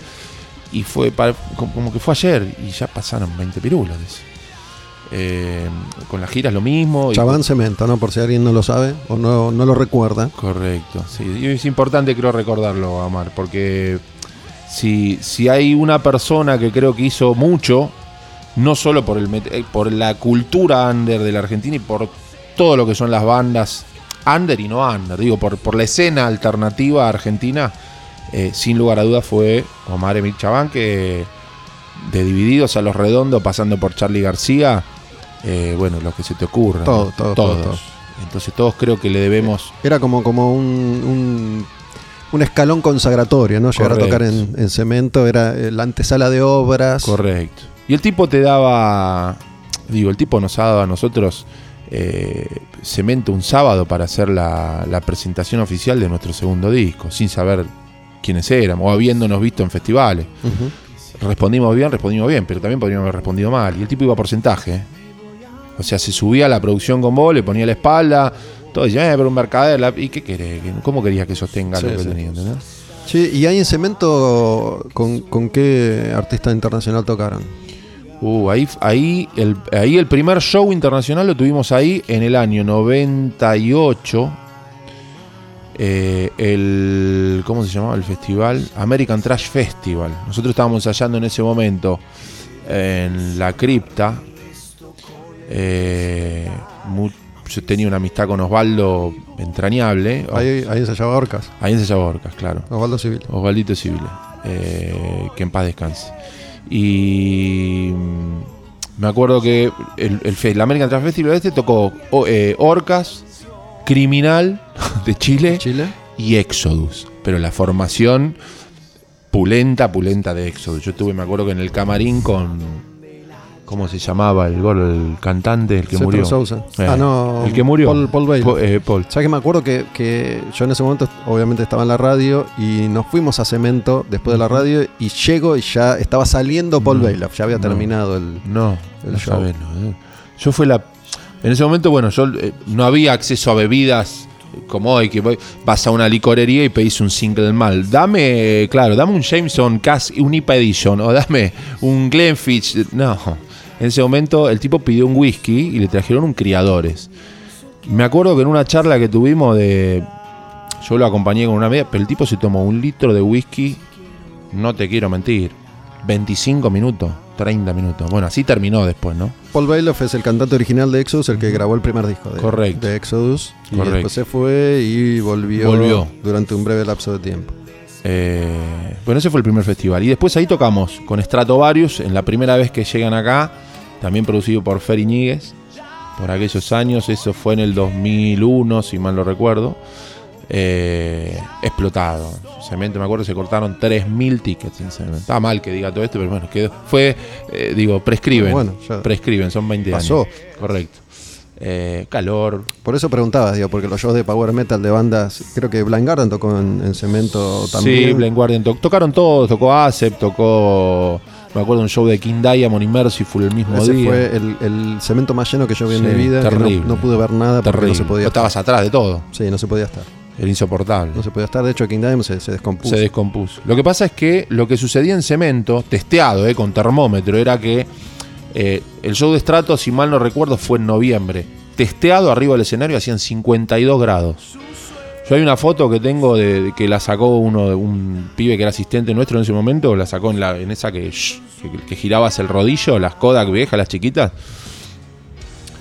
Yo pesaba mucho menos lo que peso ahora y estaba, me acuerdo, con un pantalón de jean y en cuero salí y con unos lentes azules. Eh, Todo empañado. lo todo- no, no te das unidad de lo que era. era. Parecía que había salido una pileta. De una pileta. Literal me chorreaban chorros de agua de los codos. Eh, y lo que no entiendo, digo, la suerte que tuvimos, porque no entiendo cómo no, no quedó alguno electrocutado, porque se juntaban charcos de 3-4 centímetros por aquellos años. Eh, las cosas eran por ahí más, se hacían más a, Sí, digo, a la vieja escuela. lo de lo que sucede en Cromañón, que, que era un lugar de, de Chabán regenteado por él, es algo que podría haber sucedido dos mil millones de veces en los Olvídate. 35 años Sí, anteriores. Digo, era algo que podía haber sucedido en cualquier momento, en cualquier concierto. Total, a ver, yo de, a ver, no soy ni, ni- experto en el tema, lo que sí puedo decirte es que eh, a nosotros nos ha sucedido de estar con un cemento explotado y que, de que un salame se ponga en ansas de otro y prende una bengala. Me tiré yo a cagarlo a trompada. Se lo dije dos veces, apaga la bengala, apaga la bengala. La tercera me tiré de arriba del escenario y lo cagué a trompada. Y le hice apagar la bengala. Entonces, un poco responsabilidad. Por aquellos años era responsabilidad de uno, de si ves un descontrol o si hay dos que se están trenzando y Sí, se pero yo están creo lastimando. que, digo, nosotros como sociedad siempre estuvimos acostumbrados a funcionar así. y Creo que no, había, no había conciencia. No, total, eh, creo que realmente uno no. Si bien sabía que algo podía pasar, creíamos que no iba a suceder no, nada. no.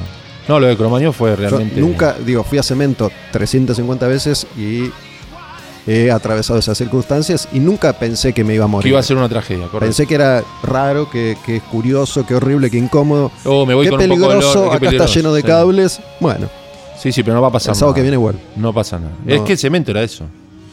Eh, el acceso a camarines, bueno, todo. Y Arlequines también. Y Arlequines también. Todos Todo. los lugares.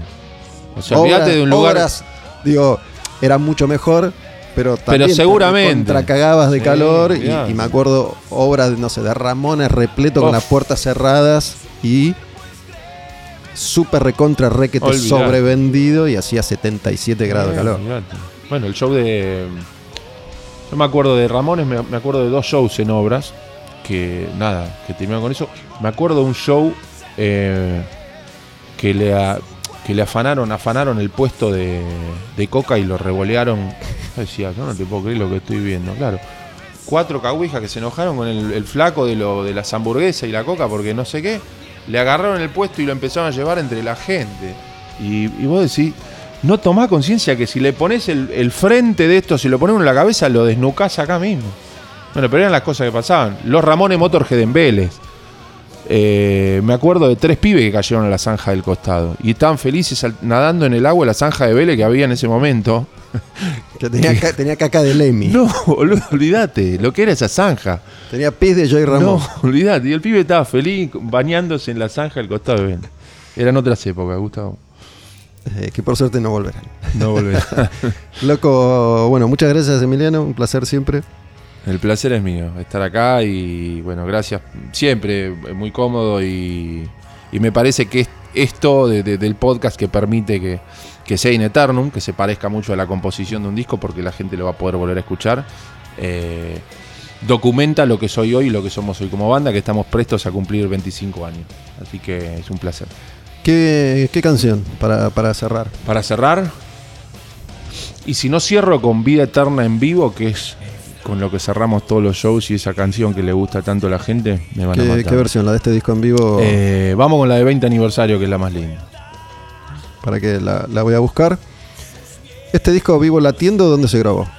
Eso fue para, lo, para el lanzamiento de Aún Sigo Latiendo en el 2015 en Vorterix. Eh, fue anterior al show del 20 aniversario, así que las versiones estaban un poquito diferentes. Vida Eterna, me dijiste. Vida Eterna. Vida Eterna. Cerramos con esta canción que cierra este disco, que está, está en Spotify. Hoy en día Correcto. funciona, funciona así. Ahí va. Emiliano Obregón de Lorien en Al Demonio con el Diablo. Gracias, loco. Chao, papá. Bueno, nos vamos, loco. Hacemos el último, como siempre. Nos vamos de fiesta.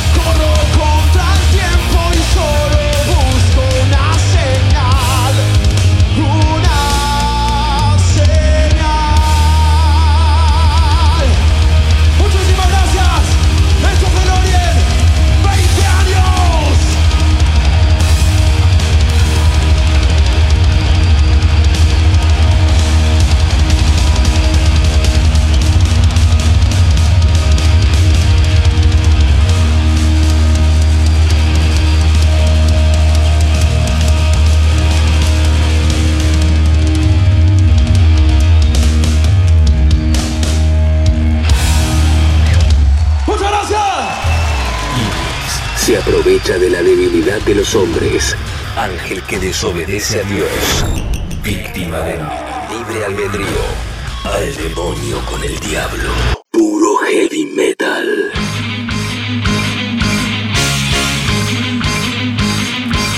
Vamos a hacer una cosa. Sabiendo que hoy venía Emiliano Obregón de Lorien a charlar conmigo, dije, vamos a armar una lista de canciones clásicas de power metal clásico.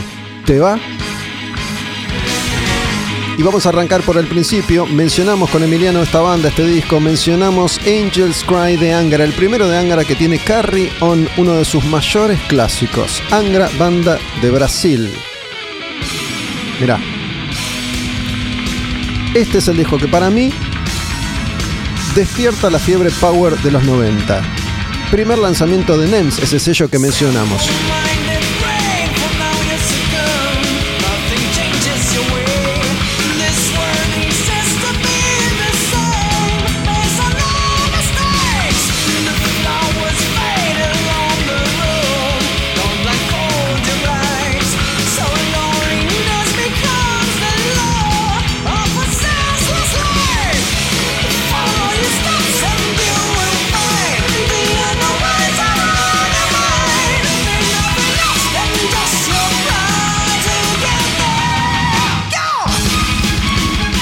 Hace un ratito Emiliano mencionaba el doble bombo constante, permanente de este sonido de estas bandas y tengo muchos recuerdos de esta época porque este disco Angels Cry de Angra sale, se edita en la Argentina cuando yo arranco en mi primer año de radio en tiempos violentos, este programa de heavy metal que yo hacía. Empieza a tomar forma este movimiento que iba a ser muy popular en todo el mundo y obviamente también acá en el país. Por eso seleccioné canciones que son clave y discos que son clave de esa etapa, de esa época, de aquel power metal original. La mayoría de estas bandas pasaron alguna vez por este programa. Estuvieron ahí sentados conmigo y si no estuvieron ahí hablé con ellos por teléfono porque son bandas que entrevisté múltiples veces a lo largo del tiempo. Y tengo recuerdos muy, muy, muy especiales con André Matos, cantante de esta banda que falleció hace algunos años. Vino varias veces a charlar conmigo y a cantar en vivo. Si habías nacido ya, si escuchaste esa época, si escuchaste aquellos programas, tal vez recuerdes que André Matos venía y cantaba en vivo en el programa acompañado por alguno de los guitarristas y él siempre venía acompañado de esta flautita con teclas, no me acuerdo cómo se llama ese instrumento, es una mezcla de un tecladito muy chiquitito que se sopla con una manguerita y él cantaba canciones tocando ese tecladito y me acuerdo que siempre que venía cantaba Wuthering Heights de Kate Bush, que es una canción que versiona en este disco, que es una canción hermosa y que él cantaba maravillosamente, muy alta, muy aguda, llegaba altísimo. Y ya después le pedía, cantate Wuthering Heights, André, por favor.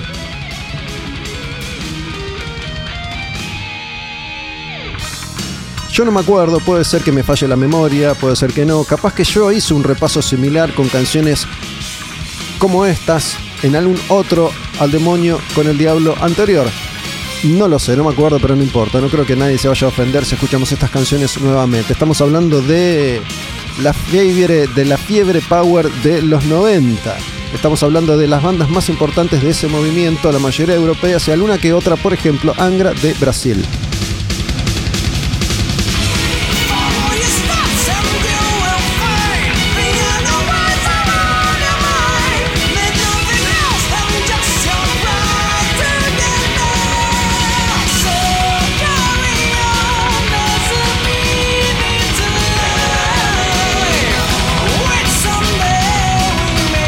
No perdamos de vista algo que no mencioné todavía en este episodio de Al Demonio con el Diablo. Estamos hablando de los 90, estamos hablando de la década en la que la música cambia por completo. Estamos hablando de la década de Pantera, de Fear Factory, del metal extremo, de las bandas suecas. Estamos hablando de una década que de alguna forma despreciaba todo lo que tenía que ver con el heavy clásico. Y estos grupos aparecían para reivindicar el heavy clásico que los había marcado, para seguir con las enseñanzas de Halloween y llevarlas un poco más allá todavía, más rápido, más veloz, más alto, más cantado, más arreglos, más pomposo, más, más, más. Esta es Carrión de Angra. Si hablamos de más, más, más, mira, escuchaste esta canción de Blind Guardian que es Imaginations from the Other Side, una de las canciones de esa época, de esos discos maravillosos que las bandas editaban entonces. Blind Guardian que venía de un sonido más trayero, un poco más crudo, empezaba a marcar una evolución notable con los discos conceptuales basados en la obra de Tolkien, en El Señor de los Anillos especialmente, en la ciencia ficción, en la literatura de terror. Y un grupo que también iba a crecer muchísimo cada vez grabando discos más ambiciosos. Pero este para mí es muy especial y le tengo mucho cariño también a este disco. Imaginations from the Other Side de Blind Guardian. Así se llama la canción también que elegí Blind Guardian en Al Demonio con el Diablo, puro power metal.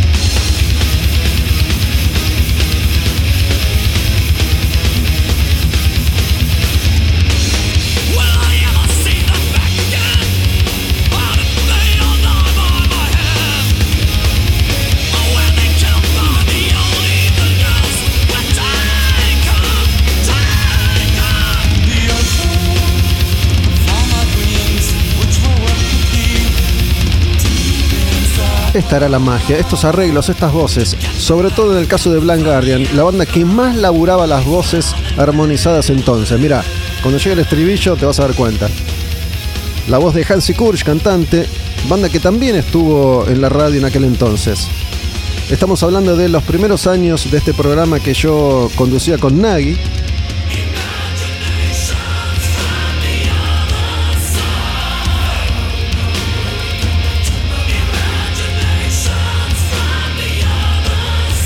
Y recuerdo mucho los espacios, los lugares físicos, porque cuando yo empecé en Rock and Pop, los estudios quedaban en la calle, en la avenida Entre Ríos.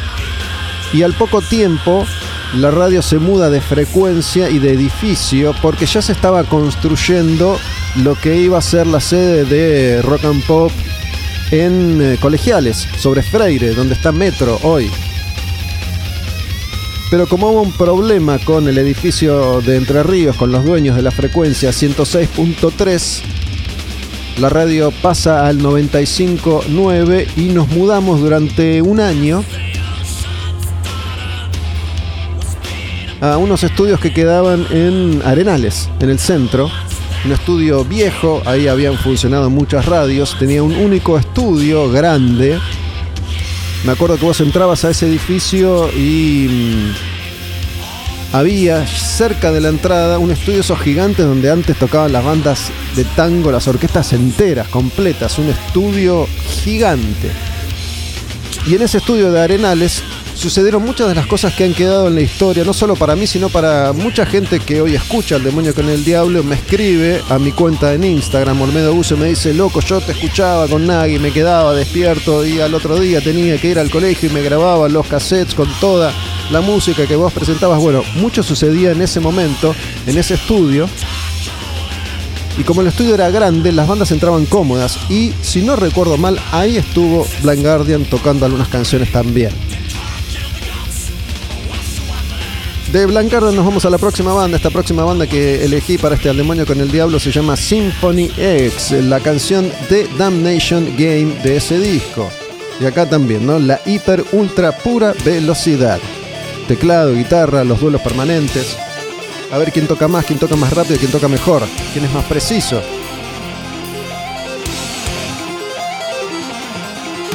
El guitarrista Michael Romeo Qué linda época esta para el heavy metal, ¿no? Cuando estas bandas aparecían y ganaban cada vez más terreno, Korn era una de las bandas más grandes del mundo. Los extremos, ¿no?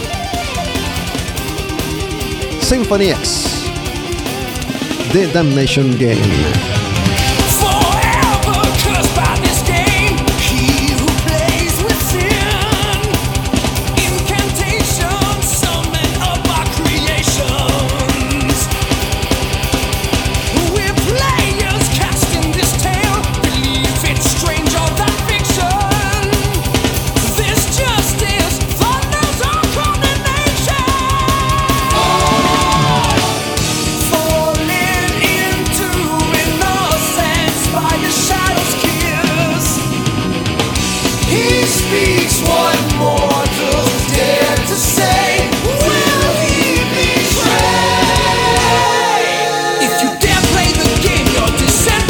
Elegí a las bandas más representativas de ese momento.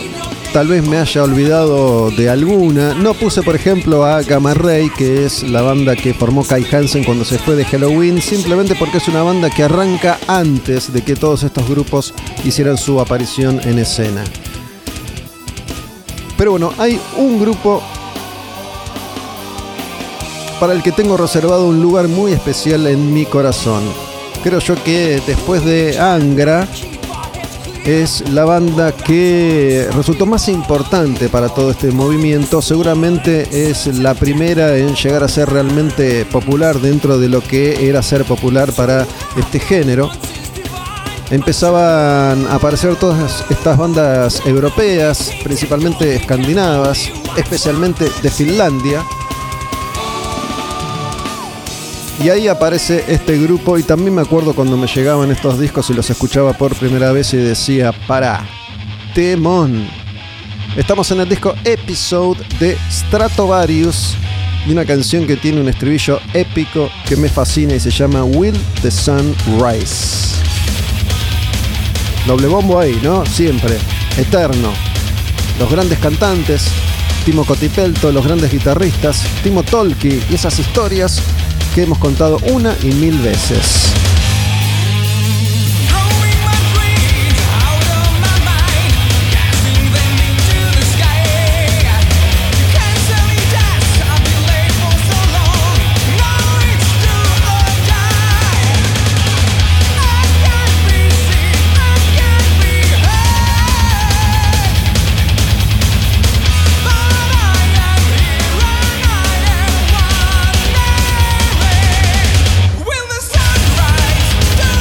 Tengo un recuerdo, me parece que fue la primera presentación de Stratovarius en Buenos Aires, no lo sé, tocaron en este lugar que quedaba ahí en el centro, que se llamó La Reina y tuvo otros tantos nombres. Y mm, bueno, puede ser que algunos de los datos que yo comparta acá en este episodio falten a la verdad simplemente porque los recuerdos se me trastocan. No es que esté tratando de mentirles, pero yo creo que la banda había venido al programa y yo después me fui con ellos en la combi saliendo en vivo. Nagui se quedó en el estudio, yo hablando por teléfono. Y mientras íbamos en la combi iba charlando, seguíamos charlando con ellos y me acuerdo de una conversación en particular con el tecladista, con Jens Johansson. Y no sé por qué me quedó grabado en la memoria algo que me dijo entonces. Yo venía charlando con él, él había tocado con Malmsteen, un tecladista súper mega virtuoso, rapidísimo, y estaba acostumbrado a tocar de esa manera y a batirse a duelo con los guitarristas de sus bandas. Eran legendarios esos duelos en vivo con Malmsteen, lo mismo hacía con Stratovarius, pero había tocado un tiempo en Dio, en la banda de Dio, y él me dijo, el mejor momento de mi vida fue haber tocado con el enorme Ronnie James Dio. Johansson eh, formó parte, por ejemplo, de este último regreso de Rainbow. El único músico, entre comillas, conocido al que Richie Blackmore convocó es Jens Johansson.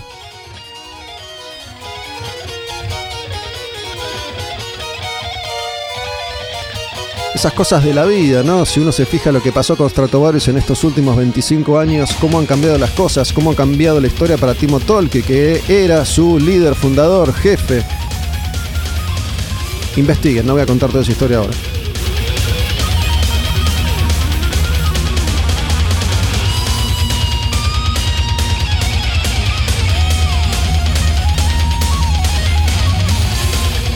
A mí me parece que la banda más querida para todos los argentinos por varias razones es esta banda que vamos a escuchar ahora, me refiero a Nightwish y ese primer disco, Angels Fall First. La voz de ella, Tarria, cambió muchas cosas en el mundo, en el universo del heavy metal a la hora de tener una mujer al frente cantando como canta ella. Esta canción se llama Elven Path, una de las canciones clásicas del primer Nightwish. Tarja Turunen, la cantante original. Cuando apareció, lo que ella proponía fue único y ayudó a que Nightwish se transformara tal vez en la banda más importante en lo suyo.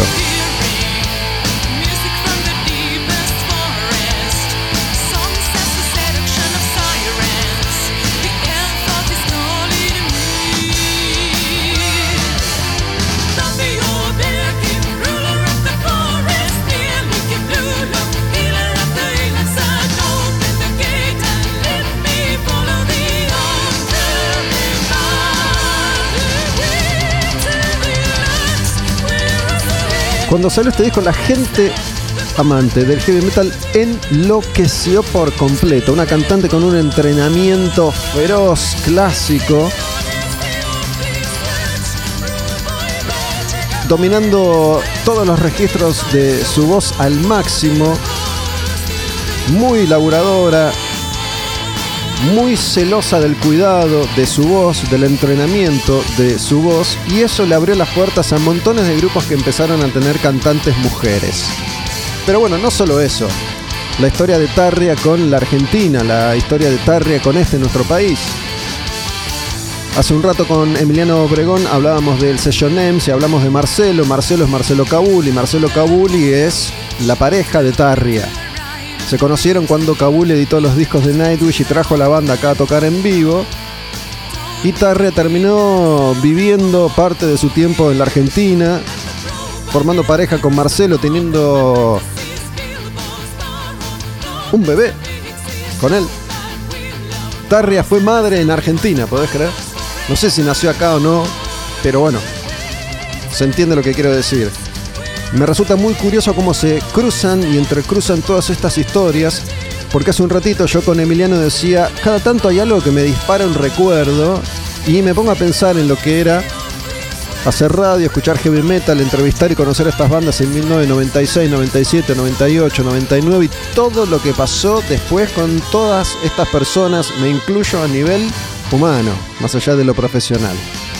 Tarria se fue, se fue para el orto de Nightwish, se instala acá, Timo Tolki se fue de Stratovarius, la banda sigue sin él, que tuvo problemas de salud mental muy graves, una locura todo, una locura toda. Y con Emiliano hablamos de esta otra banda. Cuando aparece esta banda con estos primeros dos discos, una vez más, esto que creemos que ahora no sucede, esto de sorprendernos, resulta que, imagínate, mañana aparece algo que te deja boquiabierto, boquiabierta, que no puedes entender que esté pasando, que esté sucediendo y te enamoras enseguida. Y eso pasa en montones de espacios y de lugares en el mundo. Eso que se supone hoy ya no sucede, antes sucedía todo el tiempo. Me acuerdo cuando apareció Rhapsody y esta canción. A la mierda, todo. Emerald Sword. La espada esmeralda.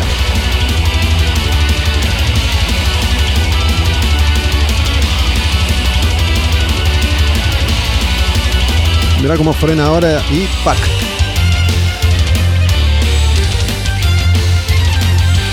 Este es el grupo que vino acá a tocar y no saben cómo mierda reproducir esto sobre un escenario, porque nunca lo habían hecho antes.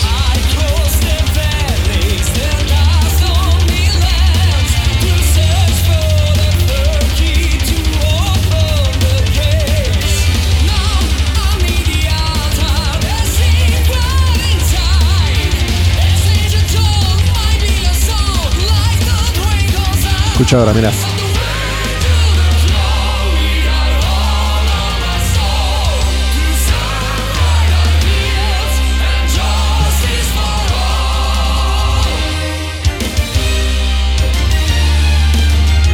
Múltiples arreglos, estructuras, cambios, estribillos, versos.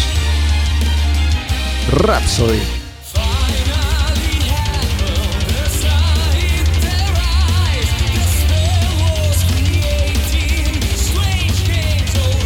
Por primera vez Italia se metía en el tope de línea del heavy metal internacional. Fabio Lione, este cantante formidable,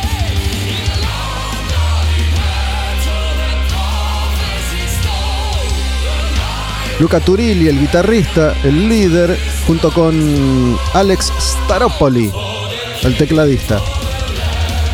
Y todas estas canciones épicas con dragones, con historias fantásticas, basadas, inspiradas siempre en El Señor de los Anillos, estos conceptos que inventaba Rhapsody que se sucedían disco a disco, inventando un universo propio.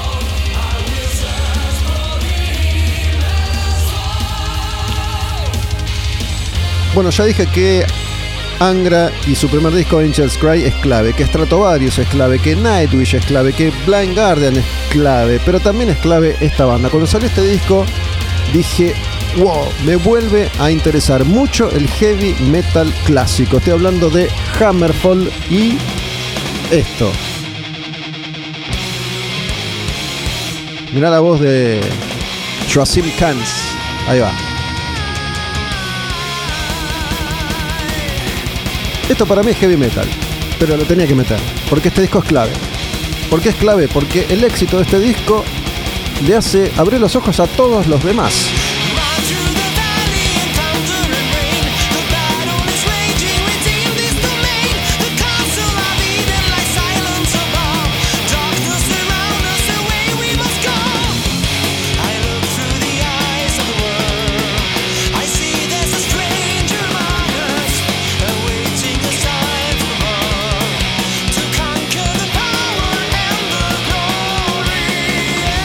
Esta banda es Hammerfall de Suecia. Y me acuerdo cuando fui a Jack Flash, la disquería a la que yo iba siempre, que quedaba ahí en Belgrano. Me compré este disco y dije, la puta madre, qué bueno que está esto. Glory to the Brave.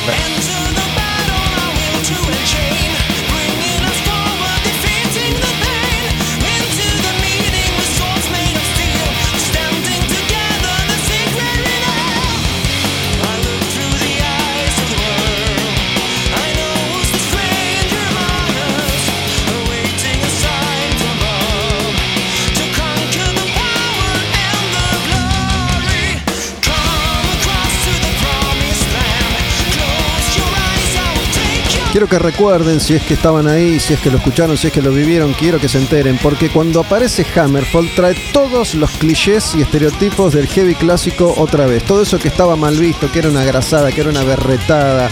Cuando Bruce Dickinson y Rob Halford se tapaban la cara diciendo yo no fui, yo no fui, yo nunca canté heavy metal, yo me quiero ir de acá y se fueron de Maiden, se fueron de Judas, cuando el heavy metal era una porquería que nadie quería tocar ni con un palito de lejos, aparece Hammerfall y dice, esto es lo que yo amo, esto es lo que yo voy a hacer, y me voy a poner cuero, y me voy a poner tachas, y voy a cantar de guerreros, de martillos y de dragones, y voy a tocar puro heavy metal. Y este disco funciona, funciona tanto que le abre las puertas a montones de bandas de heavy metal de todo el mundo.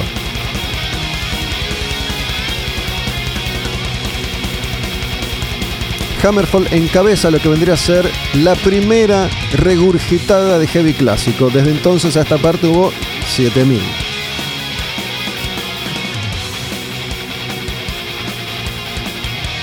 Hace un tiempo estuvieron acá los chicos de Velocidad 22, por ejemplo, que es una banda que recupera todos esos clichés del heavy metal y los hace propios y los siente y lo disfruta. Escuchen ese episodio, búsquenlo. En Spotify están todos catalogados. Si vos querés encontrar tal o cual entrevista, vas ahí, te fijas episodio por episodio, te dice quién fue el invitado en cada uno de los capítulos de Al Demonio con el Diablo. Después empiezan a aparecer algunas bandas muy importantes, pero que siendo más jóvenes cuando se produce la explosión del power metal todavía estaban por empezar, por arrancar. Y una de esas bandas, la más importante de todas esas bandas de, mm, segunda llegada, segunda camada, es esta. Me refiero a Edguy, que saca su disco Vain Glory Opera. Y mm, algunos de estos grupos se tomaban todo muy en serio y otros también, pero le ponían una cuota de humor. Tobias Sammet, el cantante de Edguy, de Avantasia también, es un tipo. Para mí es como el David Lee Roth del power metal. Un tipo muy divertido, siempre de buen humor, gran frontman, hablador, simpático. Un gran compositor, pero que además le pone humor a lo que hace. Vain Glory Opera se llama también esta canción. Estamos haciendo un repaso por las bandas más importantes del power metal de los 90. Aprovechando que estuvo Emiliano Obregón de Lorien charlando conmigo hace un rato nada más.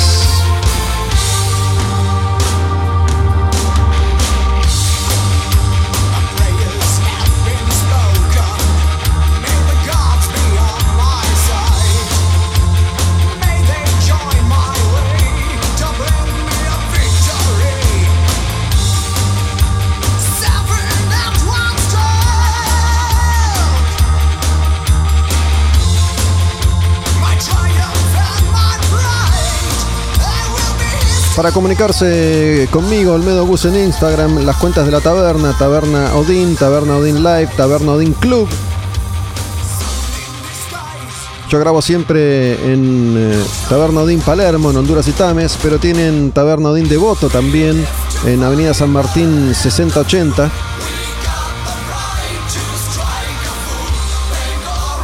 En la cuenta, en el canal de YouTube de la taberna hay bastante material. Tienen ahí concierto y entrevista con Avernal, tienen ahí entrevista con Flema, concierto también, tienen ahí charla y tocada con el Tano Marcielo, tienen a Sergio Che, ex Natas, tienen a Nico Berciartúa, tienen distintos contenidos que pueden ver, que pueden disfrutar en el canal de YouTube de Taberna Odin.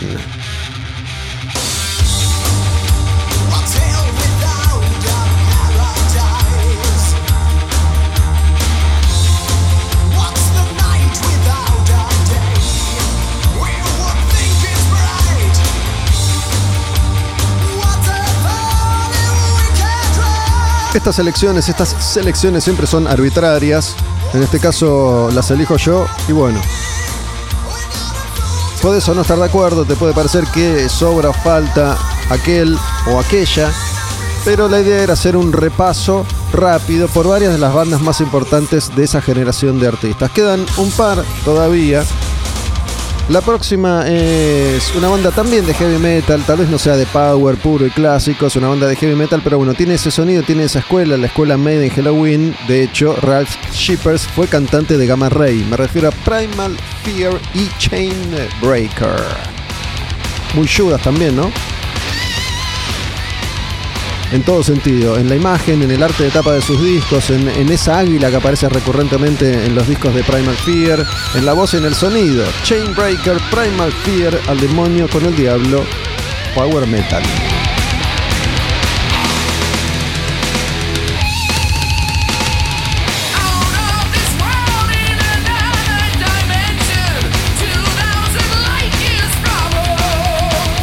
Out of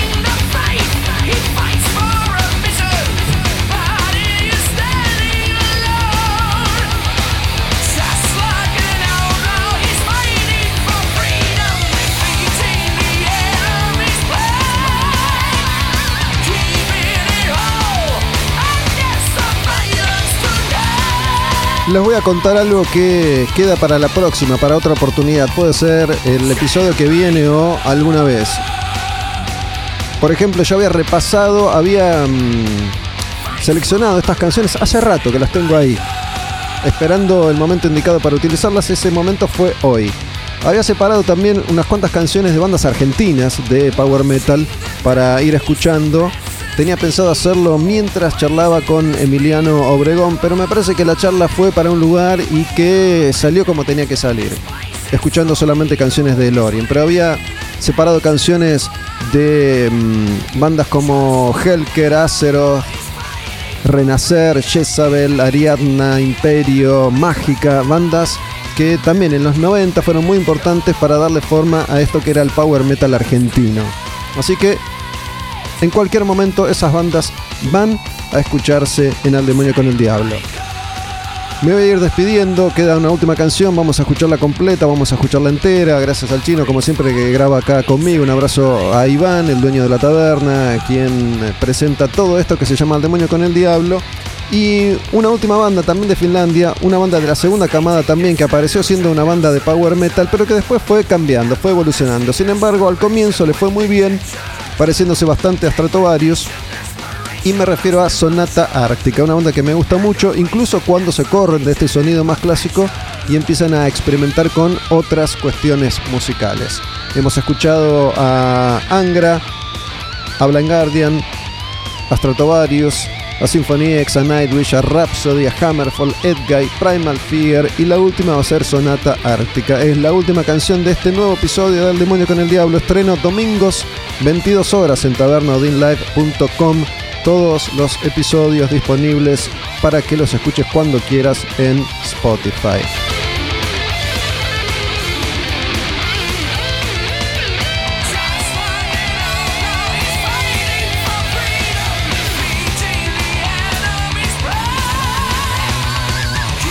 El heavy metal es una cosa hermosa y como dicen en esa película que ya ni me acuerdo cómo se llama, una vez metalero, siempre metalero. Si no estás acá, ¿sabes por qué? Porque no te necesitamos.